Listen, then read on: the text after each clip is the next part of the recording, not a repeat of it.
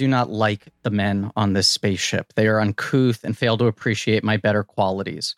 I have something of value to contribute to this mission if they would only recognize it. Today over lunch, I tried to improve morale and build a sense of camaraderie among the men by holding a humorous round robin discussion of the early days of the mission. My overtures were brutally rejected. These men do not want a happy ship. They are deeply sick and try to compensate by making me feel miserable. Last week was my birthday. Nobody even said happy birthday to me. Someday this podcast will be played and then they'll feel sorry. it was too good an option not to do because so of good. how Podcast well for tape, right? Right, yeah, right, but- Perfect. but I just want to share the other one I wanted to do, which uh, uh David, uh, fuck, where was it? You would have had to give me the alternate lines here. Uh, but the other one I wanted to do was, what are you going to name it? What? The new star. What are you going to name it? Who cares? Don't bother me. I was- I bother me. right. The new right. podcast. Yes. because that is the first question right off the bat. I want to get into this right off the bat because David and I are texting about it, but Ben and our guests have not been part of this conversation. I'm a little bit curious to hear their opinion. This is a podcast called Blank Check with Griffin and David. I'm Griffin, I'm David. And it's a podcast about filmographies, directors who have massive success early on in their careers and are given a series of blank checks to make whatever crazy passion projects they want. Sometimes those checks clear, and sometimes they bounce, baby. True. And this is a new miniseries on the films of John Carpenter. And David texted me about two hours ago and said, What are we going to call it? What are we gonna call this? This baby just got born. What are we gonna call it? He said, What are we going to call it? And I didn't say I don't care. I gave him two options. And David seems to have a preference, but I'm curious to hear. I don't have a strong preference, and I need to hear them out said out loud, and you guys can figure it out too. Okay. Yes, we can all figure this out. May, Okay. may I? May I share an idea I'm having? Please. How do we feel about the podcast? How about add one letter? They podcast. Oh, oh, oh, They, They, they podcast is actually funny. Actually, that's pretty Yeah. good. That's so, pretty Griff, I feel like this is the thing with you- with you and I. Uh huh. You love to just to just strangle it into the most ridiculous, awful sounding, I want to be sweaty. jammed like pod and cast big into something that right. and little Right. cast. I- Well, well, I think I have just a better. the dome here. I don't know. I'm just spitballing. I think I have a Um, better angle on the same structure. But uh, yes, I I I like a, a Louis Armstrong title where you're you're having to dab the forehead, you're out of breath. Yeah. So you proposed to me two options. Say them out loud now. Okay. Option number one, and we'll let's just say we're officially adding they podcast as option number three. Okay. Sure. Yeah. Option number one, Podscape from Newcast. Mm. Which is the first one you proposed to me with Right. confidence. Yep. Where you're I like, just- I mean, this is I what I I think. think I got it. I didn't buffer it, and you just said wow. Your response was wow. I mean, that Yeah. sounds positive to me. But my second, my second, which I'm a little partial to, my second pitch, Pod Trouble and Little Cast.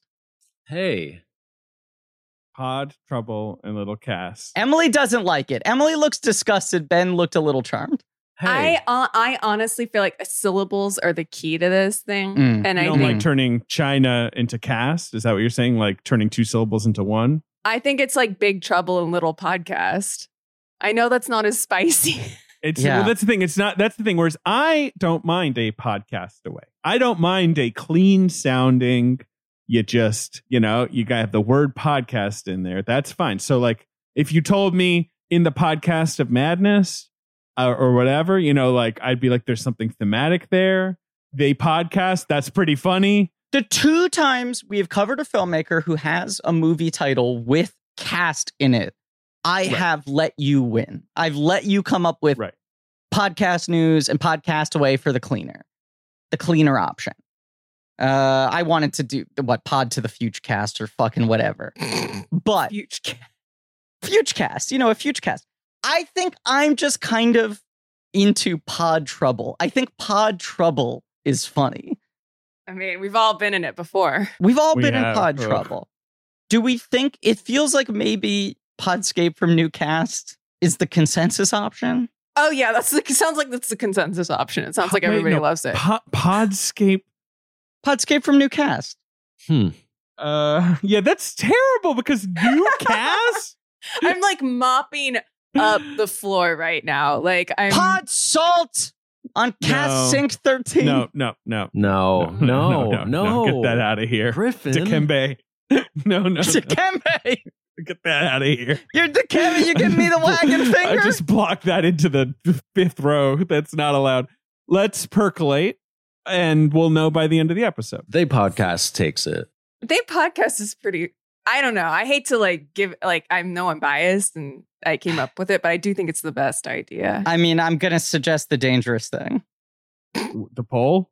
Should we do the Twitter poll and see at the end of the episode where Don't it do stands? a We've Twitter already poll. learned No. our lesson. We're No, not doing no a Twitter, Twitter no poll. more I- Twitter polls. I wait, agree wait, with Twitter's good. Twitter's good. What's the problem? here? Also, I'm not on Twitter anymore, so I won't be able to participate. I would only be able to like run a shadow campaign, which I'm starting right now. To be- be clear, I was telling Emily before we recorded how much good s- shit she's been missing on Twitter. Yeah. All, all, Oh, all yeah. sounds fun. cool. Sounds chill and very um like understandable, like like logical emotion. Like I can follow the emotional through line really well. even keel, Um, very even keel. Yeah, yeah, yes. yeah, yeah, yeah. Um. Um, our guest today is, of course, the mother of blankies herself, Emily Yoshida. Oh my God! Hello, my little babies. And, and there are two big things I need to set up. Emily's coming in hot today. Emily's got it's like nine. It's well now. It's ten in the morning. I was gonna say it's nine in the morning, but uh, some time passed. Um, but I mean, not to not to you know, I I don't know if we're trying to like keep this under wraps, but I am actually in person here in I was my about to say Hollywood. Hills Yeah. manse. Yeah. Uh, with the producer himself, yes, Ben Hosley. Hello. producer Ben. So producer. that's if if I sound a little bit like charged or like there's elect- an electric energy over here in LA, it's it's for that reason. chronologically, other episodes will have come out at this point. Chronologically, this is the first time one of us has been in the same room with anyone else for a record.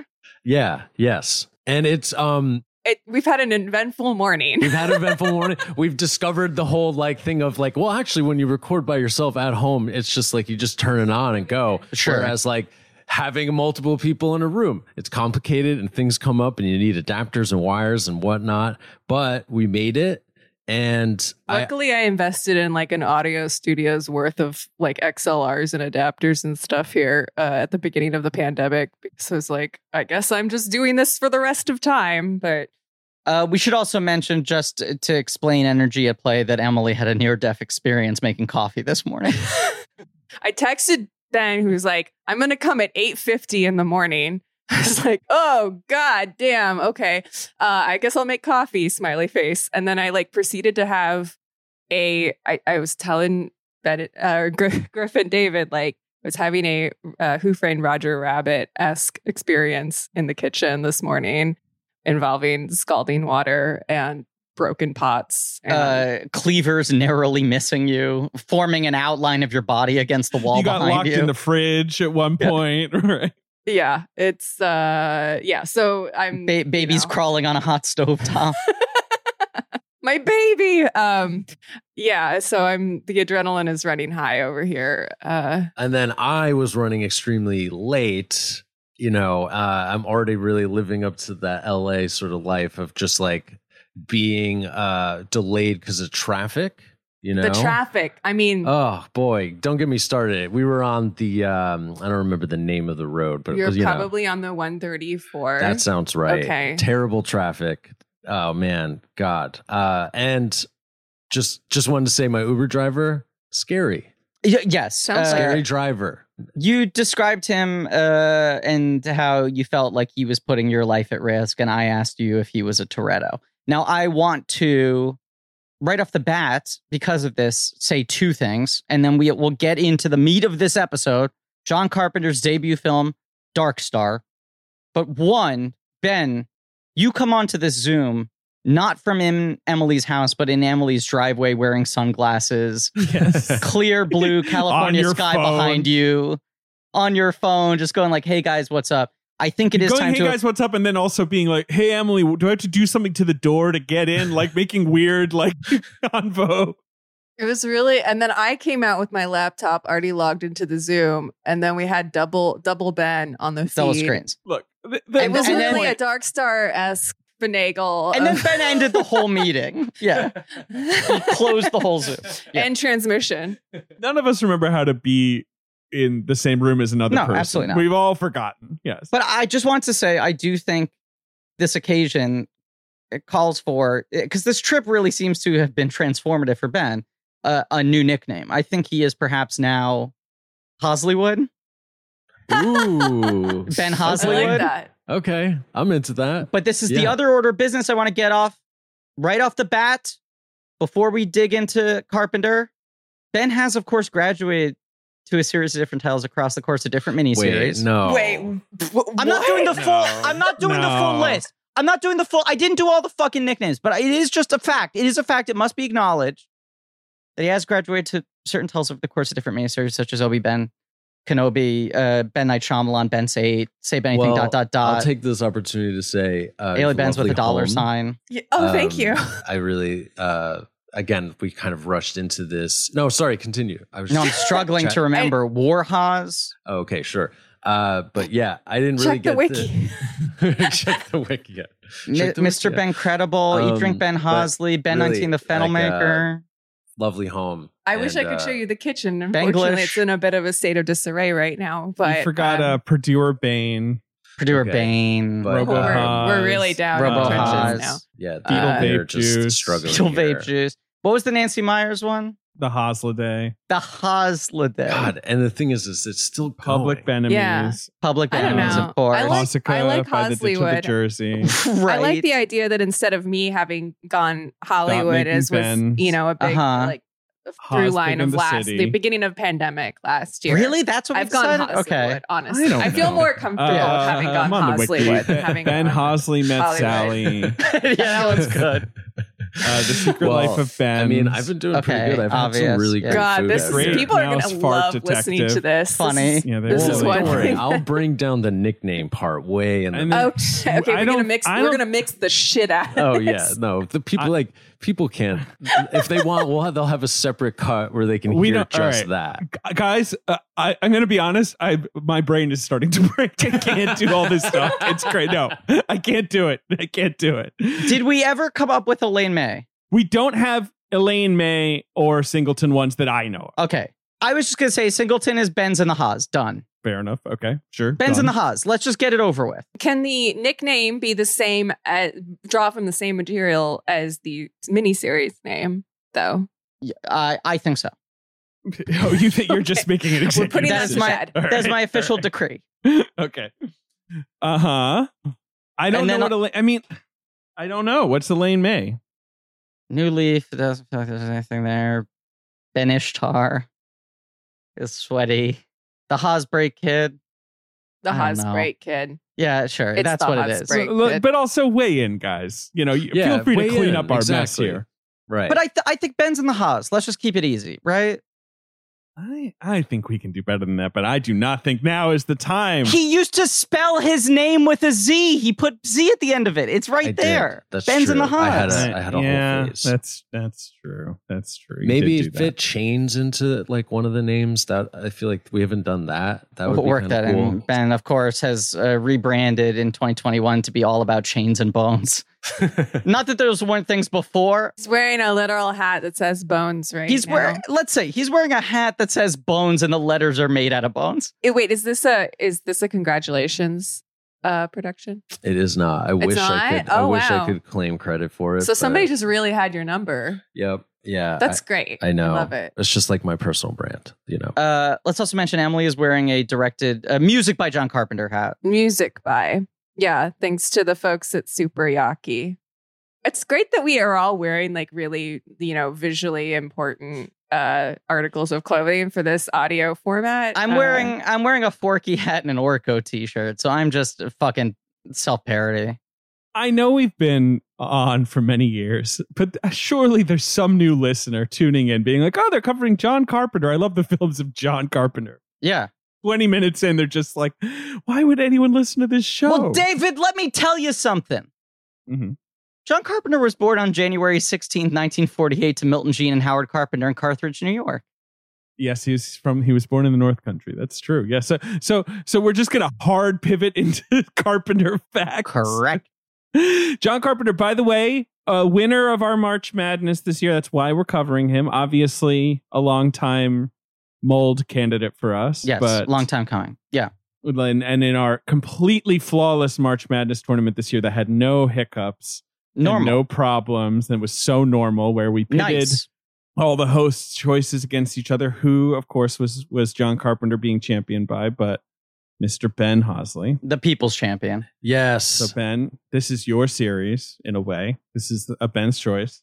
It's really it's But- like a, a a a long time coming. Please, Emily, what's up? No, I was going to say, but you hadn't, you haven't seen the inaugural film, which I was very excited for you to see personally. Like, I just knew. Okay, so I want to clear something up. Also, like, I'm, I'm. This is like through the fog of war from the March Madness uh, tournament, but I, I know that maybe some fans are out there like, why is Emily kicking off this series? She campaigned pretty hard against Carpenter, and this is the spirit of March Madness. I love John Carpenter. I'm wearing a freaking John Carpenter hat right now. I have his albums in my cabinet. I have a fucking Dark Star poster on my wall. Like I love I love him and I just feel like he's a very over discussed uh filmmaker, but that does not mean that I'm not excited to hear you guys discuss it because I know it'll be different. But also this movie I feel like is under discussed, so that's why I wanted to lay claim to it. Let's also say, like a, a, a majority, or at least a, a large uh, uh, quotient of the uh, people who picked other competitors in March Madness are going to be guests in this miniseries. Like, th- there, there is not animosity in the blank check community. People had their champions, but they understood. Uh, most of us uh, like most of these filmmakers. Yes. Yeah. Yes. Yeah. I mean, it's all yeah, goodwill all around. Um All love. and and there's All up. like I mean I if it wasn't Dark Star there would be like five other movies I would have like But you you said you wanted Dark Star. Yeah. What, I know, what, yeah. Are, what what are some other faves for you? I, mean, think yeah, that they, live would probably be my next top choice. I think I think that's my favorite Carpenter. I I it's definitely the one I've seen the most. Um and I I just think it has a very interesting it's its legacy continues to evolve. So I Mm. think that's always interesting to get Mm. into. But um yeah, Big Trouble in Little China. Oh I don't yeah, know. Yeah. God, what what a fun like. I mean, you guys are gonna have so much man. fun. Like, uh, like I'm being a party pooper over. You guys are gonna have a great, a great time. No, you're not being a party pooper because I think like with with my picks, like Carpenter by far was like I think probably the most like populist and just like I feel like he's just like an all around like guy that so many people can get behind. But I think we're gonna like we're really gonna we got a researcher team now, right? We're gonna be like coming in hot with new hot takes. and facts.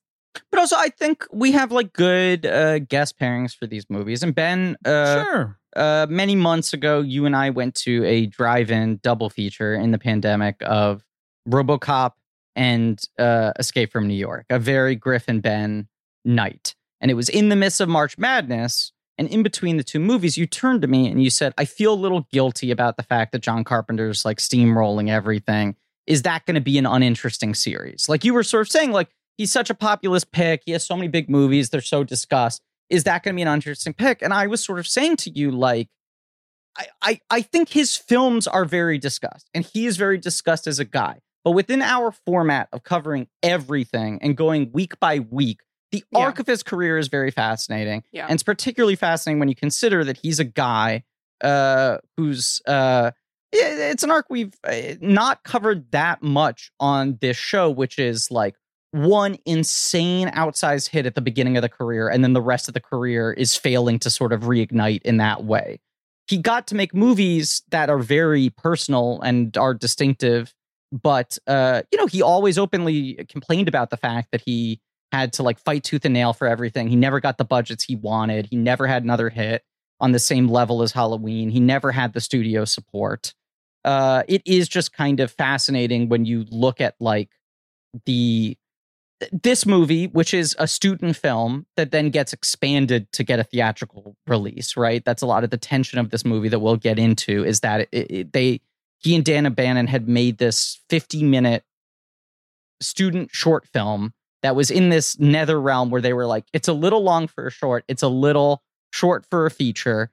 It could either be the most incredible like student calling card film of all time, or you can make it, it shoot you know another half of footage and put it in theaters and uh, they did and both of the guys kind of regretted stretching it out to feature length and how they've talked about it in the decade since and it was like complete like it was just it, I mean, I know that it had like a proper premiere in LA, but like, was it distributed outside of LA or was it its theatrical release yes, just here? Mostly after Halloween, though. Like, it had its oh, Okay, little release yeah, before, yeah. but after Halloween, they brought it back out in like 1979 with like post Alien, so they could Right. advertise it as writer of Alien, director of Halloween. You know, they there was a, there's a space movie they both made, and that's how they they tried to sell. I- it. I mean, I- I this think it- movie is. Oh, sorry. Go ahead. no i was just gonna say it, i mean it sounds like it got a release but it was like a crappy kind of grindhouse release Yeah. Right. yeah, but it did play yeah Um, it was it was distributed by a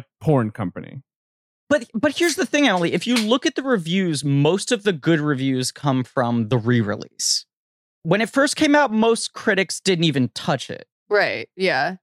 I mean, I, I, it's funny that it got re- released after Alien. That makes a lot of sense because I, I love this film as like the first Carpenter film, and I love it as like the pr- primordial soup of so much stuff to come. But I love it as a pre-Alien movie. It's fascinating so on that level because there's like Yeah. so few examples of essentially a comedy being remade as a more serious film. You know, Yeah. like this movie has kind of the same relationship in a way that like uh Airplane has to Zero Hour, except it's the other way around. Right. Yeah. that like they make this comedy. I mean, the story is that like Dan O'Bannon goes to one of the houses where the movie's playing opening weekend with John Carpenter, and they go to the manager and they're like, "Is the audience liking it? Eh, Like, are they laughing?" And the guy goes, "What audience?" And they open the door. it's like opening night. There are four people in the theater, and they're stone silent and they realize that no one knew it was a comedy and that when they released this the first time they had tried to like this crappy sort of porn distributor had tried to in like an ed wood style like you know pre-packaging like sell the genre elements tried to sell it as oh this is the next 2001 a space odyssey so people went assuming it was going to be this sort of like uh, a solemn uh, meditation on space, and then they just thought, "Oh, this is bad," rather than understanding it was intentionally uh, funny. I mean, it has a very like its title suggests something more foreboding and, austere than it is. Like I the first time I saw it, I didn't know what to expect at all from it. And I just thought it was gonna be like a, you know, scrappy, yeah, like a scrappy, spooky space movie, which it is. It's just like a very, very different tone than what one might expect. Uh, but yeah, I, watched. yeah. I watched it last night for the first time and had that exact same experience. Where until it started, I didn't realize it was a comedy. I had always assumed that it was like, oh, it's the bootstrappy, like, oh, look at how resourceful we are with special effects and production values movie, but that it was a totally straight, serious thing. yeah. Oh No. man, I loved it. So yeah, I also just watched it like literally this morning for the first time.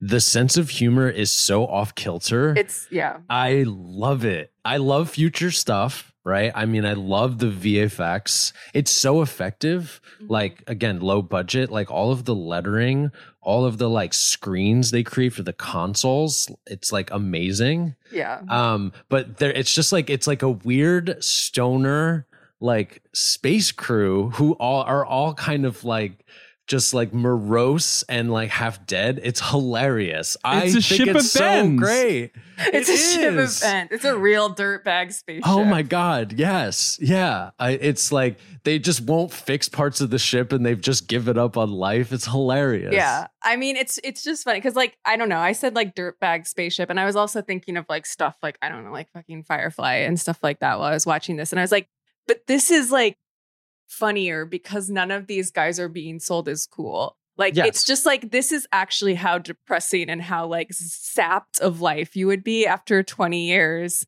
in space and basically like a like small tunnel with like a toilet. Like it's just Yeah, just it like Yeah. kind of sucks. Yeah. yeah. So as right as we know, this movie's written by Dan O'Bannon and Carpenter, right? And O'Bannon goes on to make Alien, and Alien is the movie where space is a job and these guys are blue collar. Yeah, but Mhm. this is that magnified. This is and Carpenter. What's his line where it's like it's about like what about how do you like wash your underwear in space or whatever? Right. right. Yeah. Like you know that's what I care about. How do you clean your underwear when, when you're on a spaceship? Because he'd seen 2001. He was like, "What's all this religious mumbo jumbo?" No, I want to know about just like having to fix day-to-day. the fucking plumbing like yeah. on the spaceship. Well, to roll back to sort of general Carpenter table setting for a moment, I, I feel like you sort of go like, what are John Carpenter's defining characteristics, right? He is like aggressively unpretentious. While being this guy who sort of did high-minded genre, he always like has been very saucy and sort of spoken out against other filmmakers and other popular films of the time and sort of hates any movie that's highfalutin and self-serious. Uh, there was a clip that that was being circulated during March Madness when he was up against my competitor Robert Altman, where he was just like fucking body slamming Altman, giving him the people's elbow, just saying like, yeah, he's just like a lessy, messy, lazy, self indulgent like asshole. Uh, he's like uh, uh, talked a lot about boys fight. yeah, he but he also like there was a recent interview where he talked about how like uh, David Cronenberg acts like he's like too classy for Carpenter now, and he resents the fact that like Cronenberg felt the need to like remake himself as a prestige filmmaker and all of that. But uh, you know, aggressively unpretentious, aggressively unsentimental, uh, very sort of politically minded, uh, or uh, you know, at least sociopolitically minded, and incredibly resourceful. Yes. Although he's always like, I'm resourceful because no one gives me any money. Like I don't want to do all this shit. Like he's also very unpretentious about his the fact that he edits and scores and you know he's like, Yeah. look, if I could hire Jerry Goldsmith, I'd do it, but no one ever pays me enough money. I mean, our uh, our research uh, uh, researcher JJ Burge uh, pulled up in here this quote where he was like, not only saying like I only do the music because I'm cheap, I only edit because I'm cheap, but uh, saying like I hate writing. I w- wish I could never write a screenplay ever. Yeah, here's his line. He said, uh, I, I would love to give up writing films. I hate writing. I hate editing. I'm only doing it out of self defense because there's no one else who can do it to my liking. And the reason I've done the music on my films is because I'm the cheapest and the best I know for the price. But he's also just like one of the best. Like, I don't know. Like, and he's clearly proud of himself as a musician. Like, Yeah. he does like DJ sets, he releases albums. Like, he does I mean, concerts with his son. Yeah. He goes on tour and plays all of his soundtracks. yeah. I mean, he, he has to, at this point, at least have reappraised that because clearly, I don't know. I mean, people love it. His father had a PhD in music, was a session musician for big ass people like Johnny Cash and Frank Sinatra, Roy Orbison.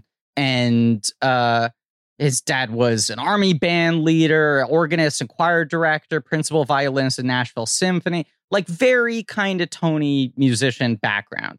And Carpenter started out with music at a very young age. I think that was uh, sort of pushed on him, but he took to it. And then movies kind of became the hobby. And it was sort of a coin flip between movies and music for him. He started going to University of Kentucky, uh, Western Kentucky, where um, his father taught. taught. Right. And then he decided to uh, transfer to USC to do film. Um, so, I mean, he, uh, you know, music is not a dalliance for him. I mean, a very Ben fact about him is that he was in a rock band called Kaleidoscope in Kentucky. That just sounds like something Ben would do in the 70s or 60s or whatever. but he he's also he is this generation like the first generation to grow up with uh film cameras in the home you know he said uh, african queen was the first movie he saw which is another interesting thing to consider that like oh right for so long kids movies didn't really exist and the first movies kids would see when they were four or five would be adult movies would be humphrey bogart like uh, fucking arguing with katharine hepburn on a boat Yeah. and that's what your parents take you to when you're a toddler But he also like he but the things he liked was like he saw it came from outer space and that blew his mind, right? Like things like that, like the thing from another world, obviously. Um is uh, King Kong, right? Like, you know, it's it's the genre movies that that kids could engage with, right? The earnest appreciation of genre movies, not like claiming them, like reclaiming them in some sort of trash camp way, but just like this is the world I want to live in. Howard Hawks is his all-time favorite guy. Rio Bravo is like his favorite movie of all time, which he sort of remakes with uh, Assault on Precinct 13. But he talked a lot about how like that's the filmmaker he wanted to be. Like there, there are interviews with him in 1978, like right after Halloween at the absolute peak of his career, where he's like, I'm out of step with all the filmmakers of my generation and the industry at this time. I wish I could be transported back to the 1940s. I wish I was a guy who could make five movies a year for the studio and have access to that equipment and those stars and all of that.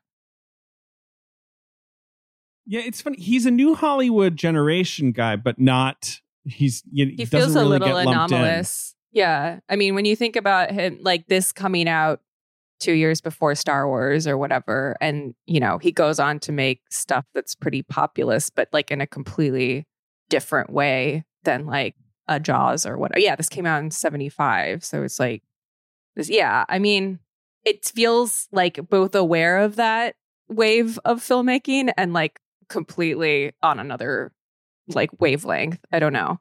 Uh i mean here here's a really good quote from him talking about like his love of uh howard hawks right uh, he said, I believe shot should tell the story first and foremost so much because when you use the camera to express an emotion by an exaggerated angle or something, that's fine. But if you have to do it because what's happening on screen is not interesting or compelling enough, then you're in trouble. If people are talking, that's more important than the director saying, Hey, look at me. I'm a director. I can do all this. Who cares about that anyway? The audience cares about what's on the screen. Film school allowed me to grab the camera and zoom in and out and show off. I hate show offs and I hate pretension. Like he's like, I got all that experimentation out of my system. You make the movie in the most like direct, clean way possible. And you think about like against his contemporaries, there's so much experimentation. There's so much like very visible in your face sort of like uh style in New Hollywood, right? You have all the still like runoff of the the uh, Nouvelle Vague influence and you have these genre directors coming in and like trying to reinvent the language and make everything really splashy and also like push forward special effects and he's just kind of a guy who like gets it done.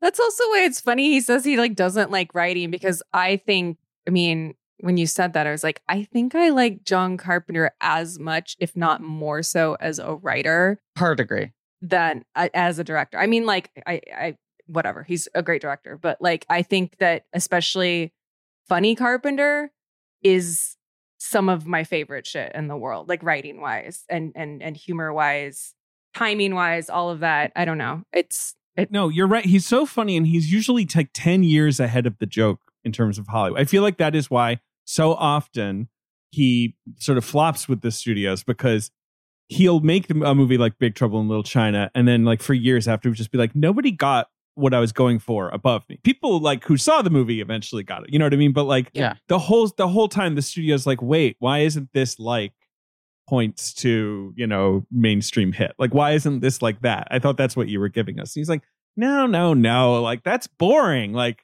and dark star this movie feels like 50 years ahead yeah. of like if this movie came out now and looked you know fancy or whatever but was the same like this would still be an insanely clever bit of commentary This is an like- HBO Max original, baby. Yeah. Oh, well oh god This movie would take it to the max, absolutely.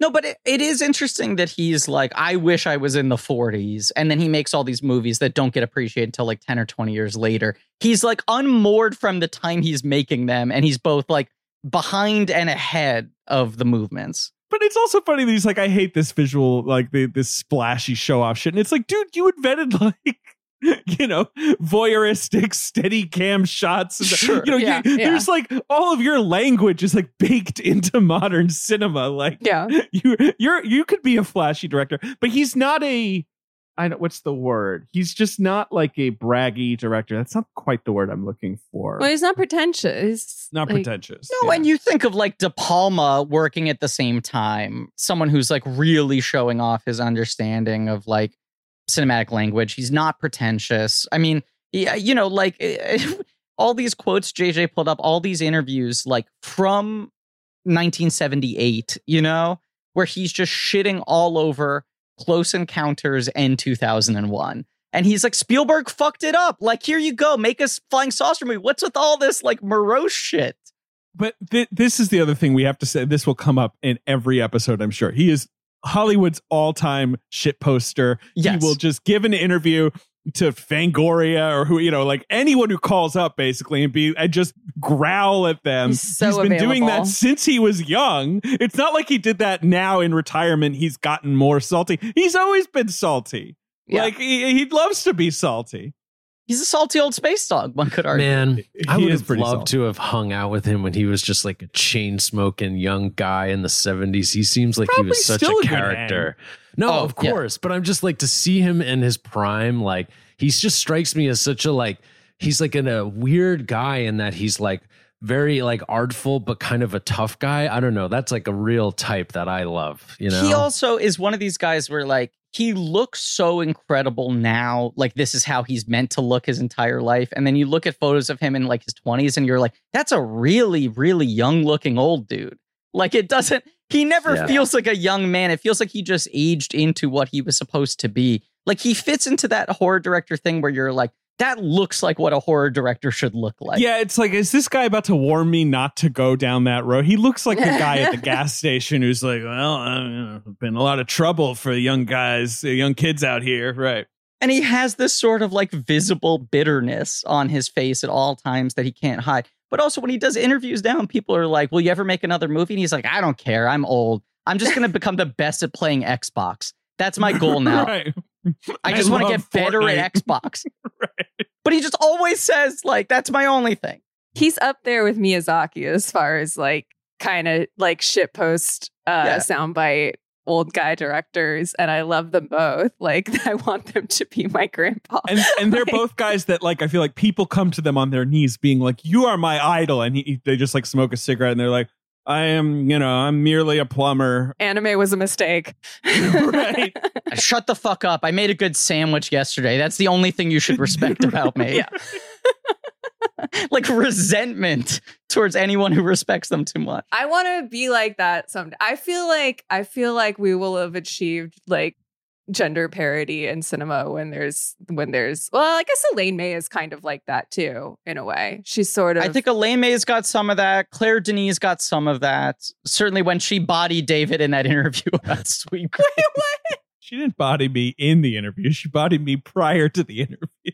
Wait, what did she say? Should we take it off air? Oh, I've t- I've told the story on Mike, but basically, I tried to bond with her over our Sweetgreen orders because we were eating the same Sweetgreen thing, and she looked at me like I was a worm, as she should, and said, "Aren't you just supposed to ask me questions?" You tried to bond with Claire Denis over your sweet green orders. I mean, I just tried to begin a dialogue she get a with shrew her. mommy? Like You know what? I think we both greens? had harvest bowls. I can't remember. shrew mommy.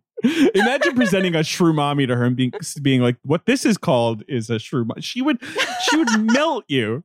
She'd melt you. it's a play on umami, the fifth taste. Uh, uh, this is this movie is a real shrew mommy. so Dark Star. So I wait. So Emily and I are the only ones who'd seen it before. I saw Dark Star.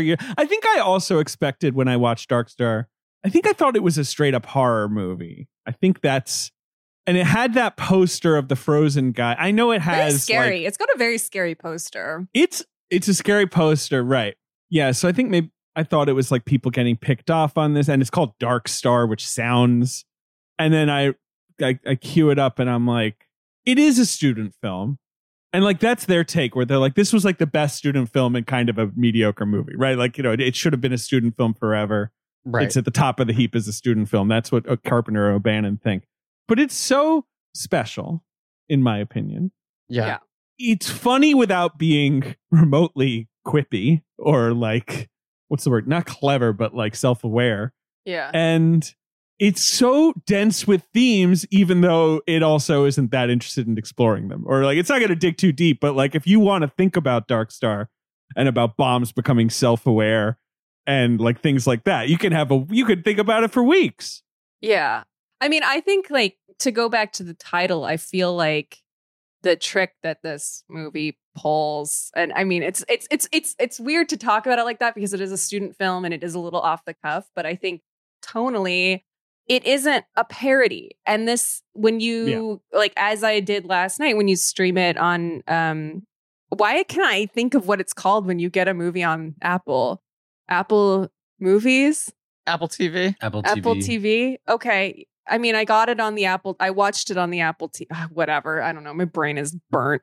Uh, but yeah, when you get it, like the little summary on it is like in this spoof on 2001: A Space Odyssey, which I can see like Griffin's background right now is the 2001: A Space Travesty DVD cover, apparently. Um, but like it's not that, and I, I it had been a second since I saw this movie, and I was like, I don't think that's what it is, is it? And then I started watching. it, It's like, no, it's not a parody, but it's funny, and it doesn't need to be a parody to be funny. Like it's not aren't space movies stupid. It isn't even like I mean, I maybe Carpenter feels like this personally, but it doesn't feel like it wasn't 2001 stupid movie. It's just like no, I have a different set of questions to ask about space. Yes. Like- yeah, like it doesn't feel like a parody. It does feel like a movie that generates from Carpenter and Dan O'Bannon like talking about 2001 for 6 hours after seeing it. yeah. And Carpenter just being like, "I don't understand why Stanley Kubrick wouldn't be interested in asking these 12 questions." You know? it's basically like like does Bong rip post 2001 Right. and is like which many did. what if you could just like talk to Hal about phenomenology like would that would that solve your problems uh, I'm looking at the posters here, right? And these are from the original release, I believe both. There's the one with the frozen guy, and the tagline at the top is the spaced out Odyssey, Dark Star, the mission of the strange love generation, which is very much making it sound like some trippy, absurdist comedy, right? Yeah. And then the other poster is mostly like the ship. And then it says from Alan Dean Foster, first 2001 A Space Odyssey, then the Poseidon Adventure, now Dark Star, a bombed out in space with a spaced out bomb. So they're they're going for the stone. The, this movie was initially distributed by a pornographer, I believe, right? Like the Deep Yes. Throat guy. And so they're they're going for you know they just want to try and drag in some stoned. just like college students. movie basically which i mean it's not not that it's like as i texted you guys before i think this is the most stoned movie you have ever covered It is, and I I went through every episode of that just to make sure that you were right, but there was nothing that even comes close. yeah This is a stoned movie, but this is like a really stoned movie in that sometimes it trails off and everyone's just kind of sitting in silent for a- in silence for a few minutes. And then everyone was like, "What are we? Wait, what were we talking about?" like, are you like? It, it, it actually has that energy. It's not trying to do that in an, a professional, uh, populist Hollywood kind of way. Sometimes you're just such watching the movie, and you're like, you're just watching some guys sitting on mattresses and like "When did this scene begin? What's this scene about?" I would love to see this movie in a theater. Like, th- Yes. this is. I, I saw it uh, at Metrograph uh, a while ago. Yeah. that rolls. It was a shitty, shitty print, but it was Yeah. fun as hell. Yeah. Well, I mean, I I don't know if a good version of this movie exists. Like, there was also there were multiple sources. It's 16 millimeter largely. Um, I don't think it's ever been restored. Uh, Dan O'Bannon always kind of shit on every home video release of it, looking bad until I think the Blu-ray release was the first one he sort of approved of. He also, I mean, they, eh, you know, did not get along very well. Uh, split off after this movie. Right. Let's do a little Dan O'Bannon talk. 'Cause Dan O'Bannon is just the king of not getting along with anybody. yes. Yeah. I think Dan O'Bannon might just be a bit of a, a rough hang if you want to, you know, professionally mount a movie. like, right? Like, he's, Yeah. even though he's in the fucking thing, he's all over the. the- He's, let's talk about Dan O'Bannon, Griffin. And, and Uh-huh. I assume you also love Dan O'Bannon. Of course. Yeah. I mean, also like like uh, yes, he goes on to do iconic things after this. I love his performance in this movie. He's, He's- so funny. Very funny in this movie. in that kind of natural, I don't give a shit sort of Yeah. like it, it, impossible to fake kind of way. So Yeah. he plays Pinback, of course, uh, Mhm. who is the I, I always because it's the inspiration for Pinbacker and Sunshine. There's another pin. There's a lot of pinbacks. There's a in- band Pinback. Let's There's not the band forget. sure. Pinback, right? Please, we cannot forget.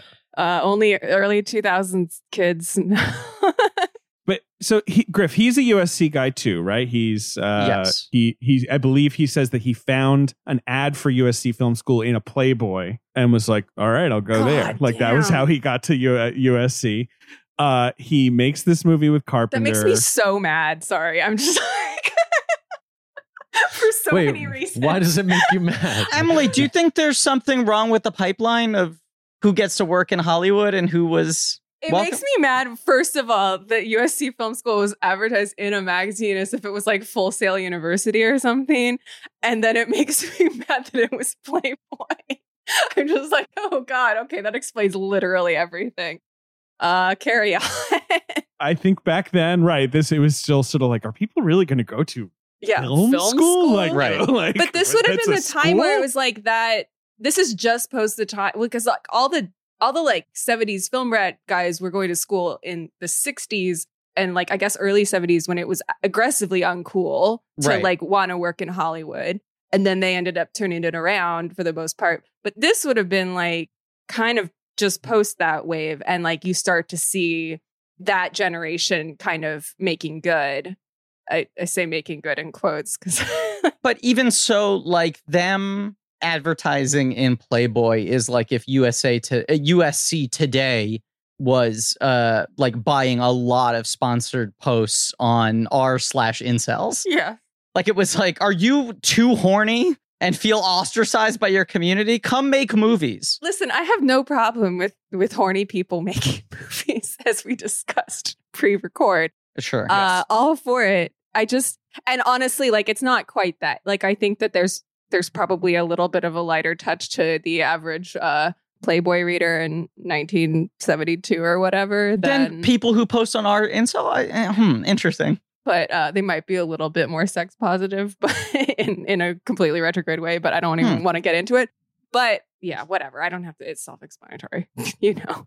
I mean, I just want to read. Uh, uh, JJ put up a lot of wild quotes about uh, Dan O'Bannon, who's uh, was a wild, wild fucking uh, human being, including some of his uh, very, very odd public statements about women. But I just want to share this one because I feel like it it kind of sums up his attitude.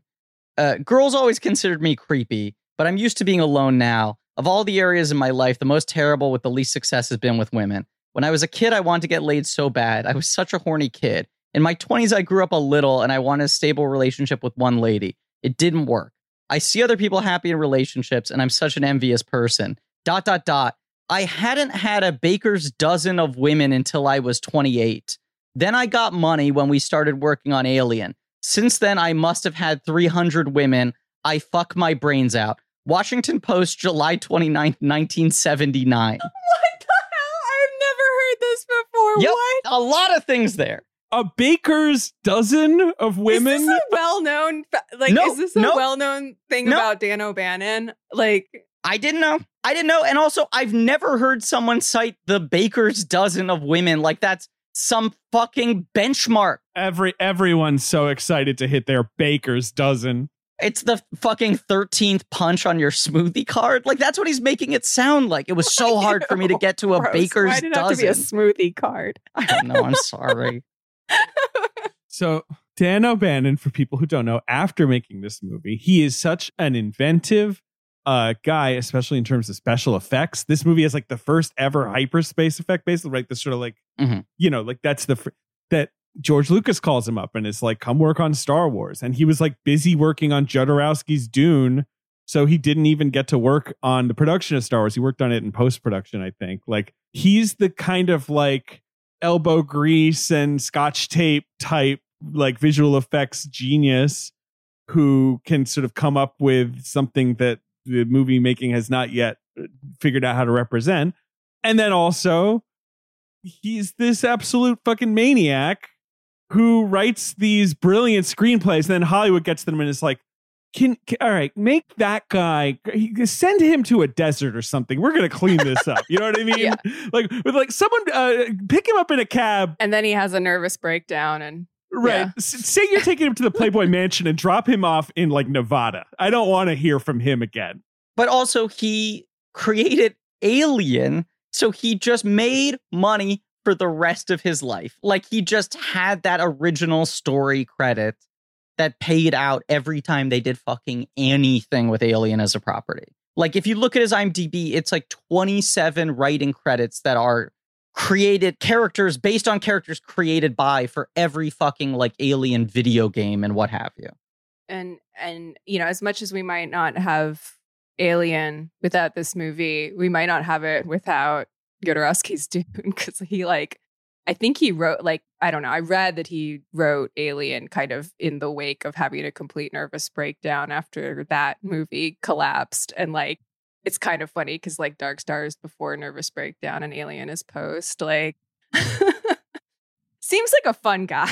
The, the Yeah. two things sound like the Jodorowsky Dune experience, like uh, turning him, curdling him even more than he was before, made him like a complete basket case yeah. But also that like he was really fucking affected by the failure of Dark Star, and like that moment where he walks into the screening room at the theater and no one's laughing, and they don't get it's a comedy, and that like Alien was this vindictive movie of like. Oh, I tried to make a comedy and they took it on the level and thought it was dumb. yeah fine, I'll do the same movie but make it fucking horrifying and aggressive. Right. Did you guys? I mean, because I I watched the Blu-ray, like which has a note by him at the beginning. Did you guys get the note? I did not. I I should have gotten the Blu-ray. I will purchase it now. There's a note that just scrolls by, written by him, where he he talks about the no one was laughing at the first screening, and you know he he brings that up, and he's basically like, "Y- y- "This is a comedy. You have to laugh at it." Like he's try he's trying it ahead of you watching the movie to be just just FYI. Like you you don't have to. There's some funny line at the end where he's like, "You don't have to laugh unless I'm in the room." Is is his sort, but it does have that kind of energy of like, ah, none of you fuckers got it. I guess I should type something up. Well, the funny thing is that, like, when I saw this in a theater, I remember it wasn't a super packed theater. And I was doing, like, this is a movie that elicits, like, explosive, sudden laughter from me because it's so absurd. So I was just, like, yelping by myself in this theater. And I will say that, like, there, it wasn't like riotous in the house. Like, it was kind of me just making loud noises. Uh, so I don't know. Maybe it's not for everybody. It- It's a very particular sense of humor. It's very understated. It, it does feel like the movie is not pitched like a comedy. Like the movie does not telegraph to you no, it's a comedy in its filmmaking style, which I think throws people off. Like you have to come kind of meet it on its level. It is fascinating that, like, considering that he goes on to work on Star Wars, that he creates Alien, that he does Return of the Living Dead, which is like he writes and directs, and that's a huge cult movie in its own right. That Dan O'Bannon felt it feels like spent 40 years being like the ambassador of Dark Star in the way that like Bob Gale has committed his career to being like the ambassador of Back to the Future and just continue to fucking do interviews and screenings and supervise all these home video releases and do documentaries and like Carpenter kind of like has refused to look back on this movie as like it's my one movie that's amateurish. We never should have made it a feature. I don't really want to talk about it. Whereas Dan O'Bannon like went back and re-edited it two times. Like was adamant about constantly trying to contextualize this movie so that people would get it. Like and and tinkering with it. Of, yeah, there's a special kind of sickness of like retooling your student film that much. Like, Right. I, I recently watched my thesis film like not that long ago after I don't know a decade of having not seen it. I was like, oh, I never want to watch that again in my life. There's a reason I haven't watched that for ten years. Right. And like Dan O'Bannon was like, I am committed to one day getting the response I want at a screening from this movie. Like, how do I get people's heads in the right space? How do I change the movie itself? I want this thing to play the way it did in my mind. It'd be one thing if he hadn't gone on to do anything else. That's the thing. Exactly. like, That's what's so wild crazy. about it. What a- Yes. What a crazy man. I I know, you know, whatever. It's it's so fucking odd. Um Yes. What a what a brilliant person. Uh Yep. and and what a performance. Um I mean that that that letter that you uh mentioned like at the top of the his Blu-ray. it just yeah. I mean it sounds like I mean, it just sounds very pin, Pinback leaving his his diary entry that nobody appreciates me here. It's it's so funny, and if you look at like the IMDb quotes page for this movie, it just kind of reads like weird Twitter posts. Yes. Yes. You know, the increasing trend of weird Twitter doing like dialogue exchanges within a fictional Yeah. reality that you're dropped into, and you're having to sort of like surmise the context within only 180 characters or whatever. Uh, what is it now? 240. Uh, reminds me of that. But yes, they get like a thousand dollars from USC. Uh, USC would put up a small amount of the budget for these movies, but in exchange, technically retained the rights to any student films, which comes into play later because they literally had to like heist the film canisters from the USC campus in order to be able to give it to this distributor to release. I think that's still the way that USC worked, at least when I was in film school, because I remember everybody being like, oh, well, you know, who- we don't even want to be at USC because you don't get to own your film. And it's just like, oh, but everybody who goes to USC goes on to have Yeah, uh, much more fruitful careers. Wait, did Carpenter graduate? I can't remember. Didn't he like kind of leave school and not finish because of this movie? Um, I'm not sure if he graduated. I don't know. He I feel like he walked away and just was like, well, whatever. I'm not going to be told what to do. Uh, I yeah, he did quit. Yes, he quit at USC to make his first. Yes, he quit to make this Wow, movie. okay. And, uh, we should- Badass. he made a movie at USC called Captain Voyeur that is an obvious precursor to Halloween and that it's about a person stalking a woman and it's got like sort of some of the visual elements. Uh, he made he worked on a movie called The Resurrection of Bronco Billy that was like an Oscar winner, I think, for short film. Yeah, it won for short But film. he didn't direct, but he wrote it and he edited it and you know he like did the music. He, it was like his first big effort. Has anyone seen that? No. no. Uh, no, I've never seen it. Uh, I, yeah, I should check it out. I think it was a hit enough that like Universal like put it in theaters for a long time. Like it was, it was, you know, whatever they would throw it on, they would throw it in front of a feature, right? But it, it was like well regarded enough. Yeah, it's it's a 23 minute short film. Yeah. Yeah. So that's all cool. I know I say this all the time, but like we can't discuss the plot of Dark Star, can we? There's not really no, like we really a can't. sequ- I mean, it, there's guys. They're on. They're a blowing up planets. That blows up planets, right? to sort of clear out space. Right. There there's also this odd fact. There's like a 50 minute movie that they shot that then a year or two later they went back and both were like, let's improvise some shit. Like this is the only time Carpenter was like I ever allowed improv. We were sort of like making stuff up on the day, not just improvised dialogue, but like improvising plot lines and uh, uh, character movements and whatever. Um, but also like the entire fucking beach ball with the claw sequences in the reshoots later. Yeah, Like, I was they're going huge- to say that feels Right. lifted in. Right. There's like a 40 or 50 minute short film here that is just these guys have been here for 20 years. They hate each other. They hate this fucking job. They wish they hadn't signed up for it. It's like mundane hell. As he put it, it's like waiting for Godot in space. And then there's like 50 minutes interspersed in the movie of these like weird closed looped plot lines or conflicts. Well, specifically the the alien one. Like Yeah. and the entire like there's a prolonged kind of pinback versus the alien sequence which is just like i remember kind of the first time i saw that i probably had had some drinks and i remember just like my mind completely wandering because it's just Uh, yes. it goes on forever and ever It's Looney Tunes. Yeah, it it's is. just a, Yeah. it- it's like an extended Looney Tunes bit. Like Yeah. that's what it feels like.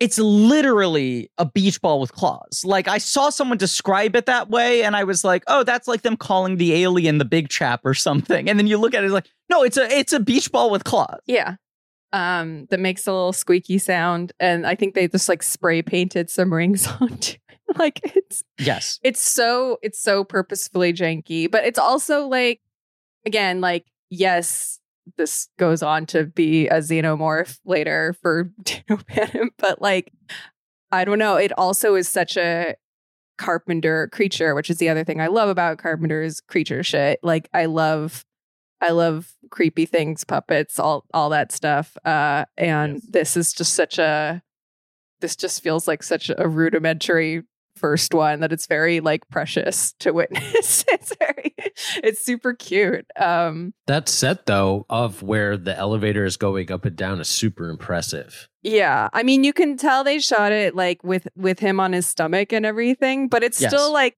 that's the fun thing. It's like, oh, that must have been so fun to figure out and shoot and all that and be like on your shitty like school soundstage or whatever, like with your little cardboard set and like make this entire, you know, cl- literal cliffhanger action sequence. I'm like, ah, that's the good stuff. That's so fun. at least as Wikipedia puts it, right? They they shoot the 45 minute thing, Yep. 16 millimeter, six thousand dollars. Then people pitch them on the idea of going theatrical with it. This Canadian distributor named Jack Murphy uh, gives them the support uh, to shoot 50 minutes uh, three years later. And that's uh, the asteroid storm, uh, uh, playing the bottles as musical instruments, the sleeping quarters, all the stuff in the hallway, and the the whole beach ball alien uh, plot line, right?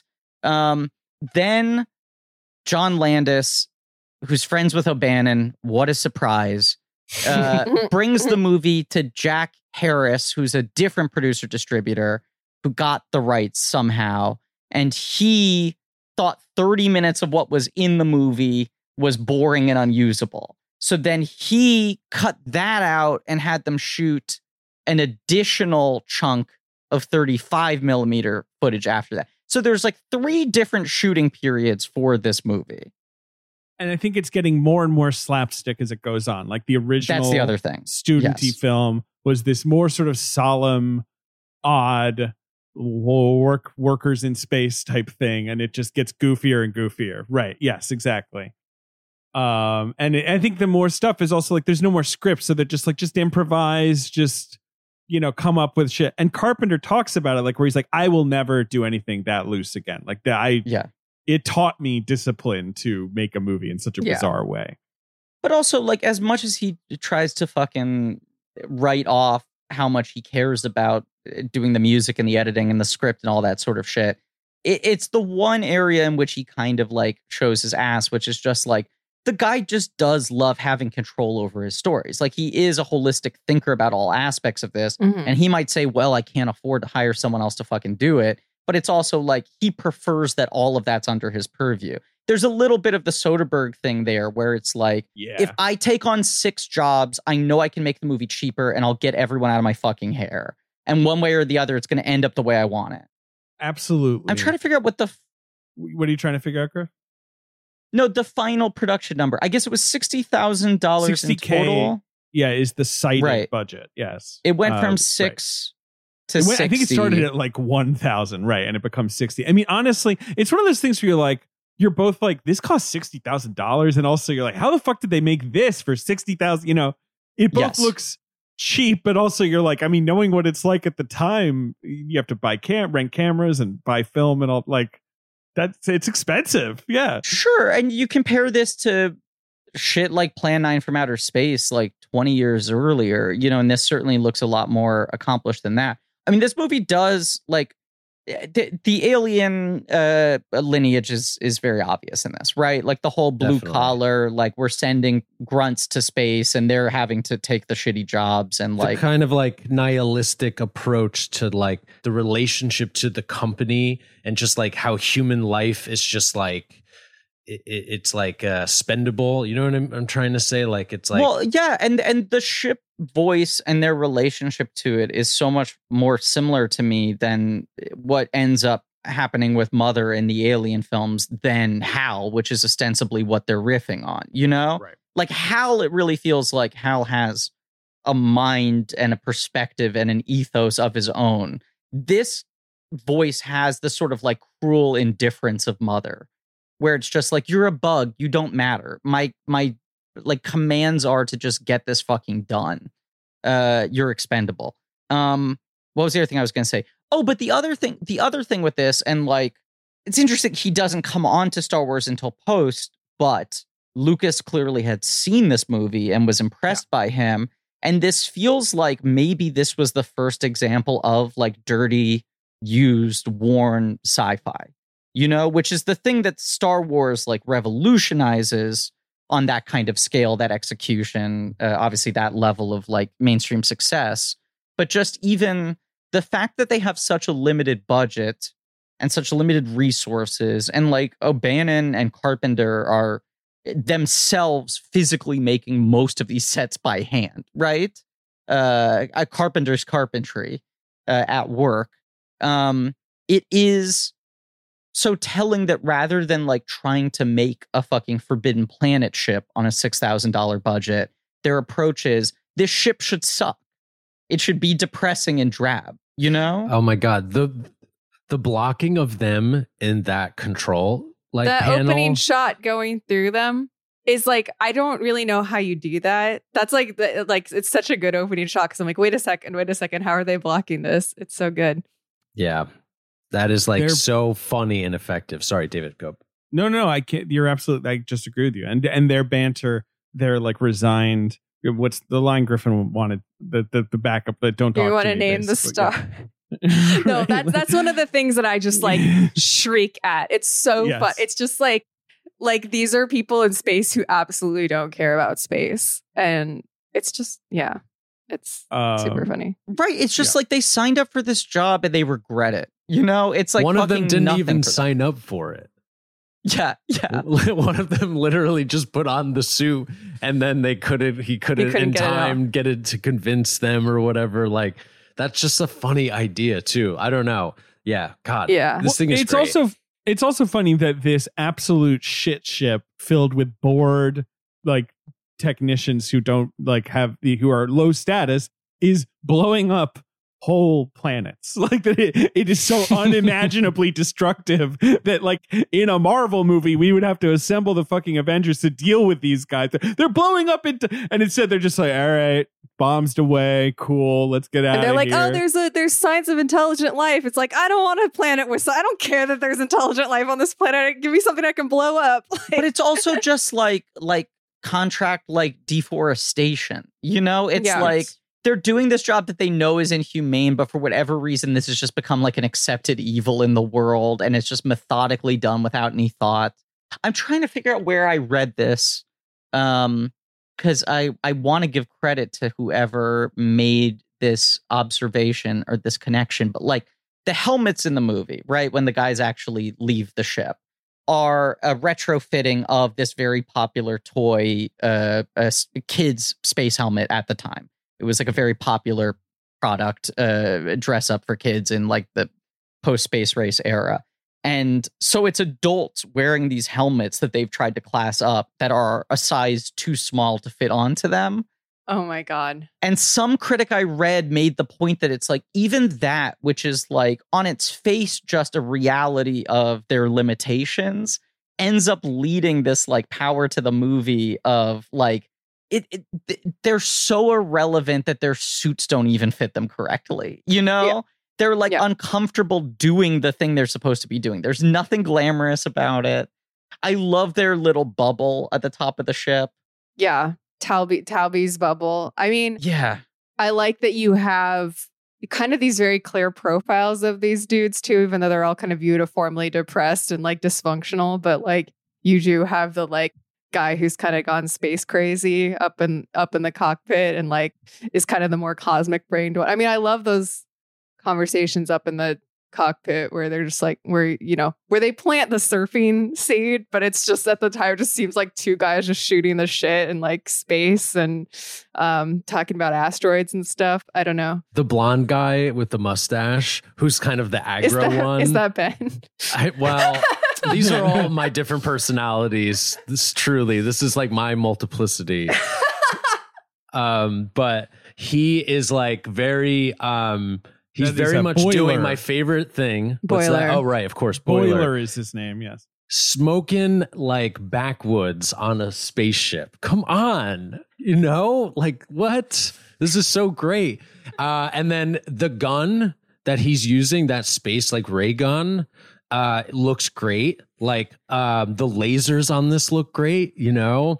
Man, this is like I would love to like go to like a stoner screening of this movie. Oh, yeah. man. It's so fun. i mean I, I was Ben.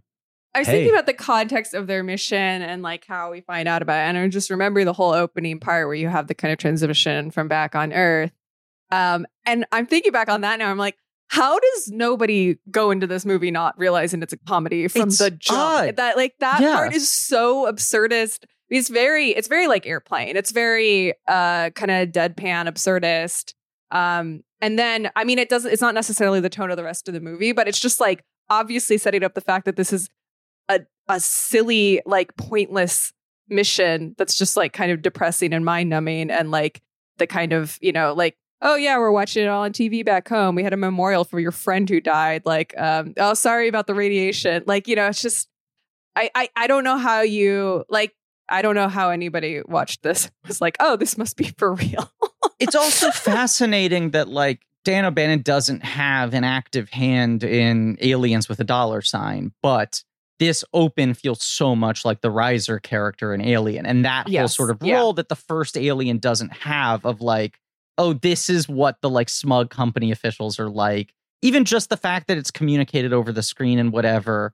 And you also, I know it's not like aliens created this, but that you have the fucking knife game with the hand, you know? That That's like another thing I just yelp at when he pokes himself in the hand, but it's just like a gentle poke.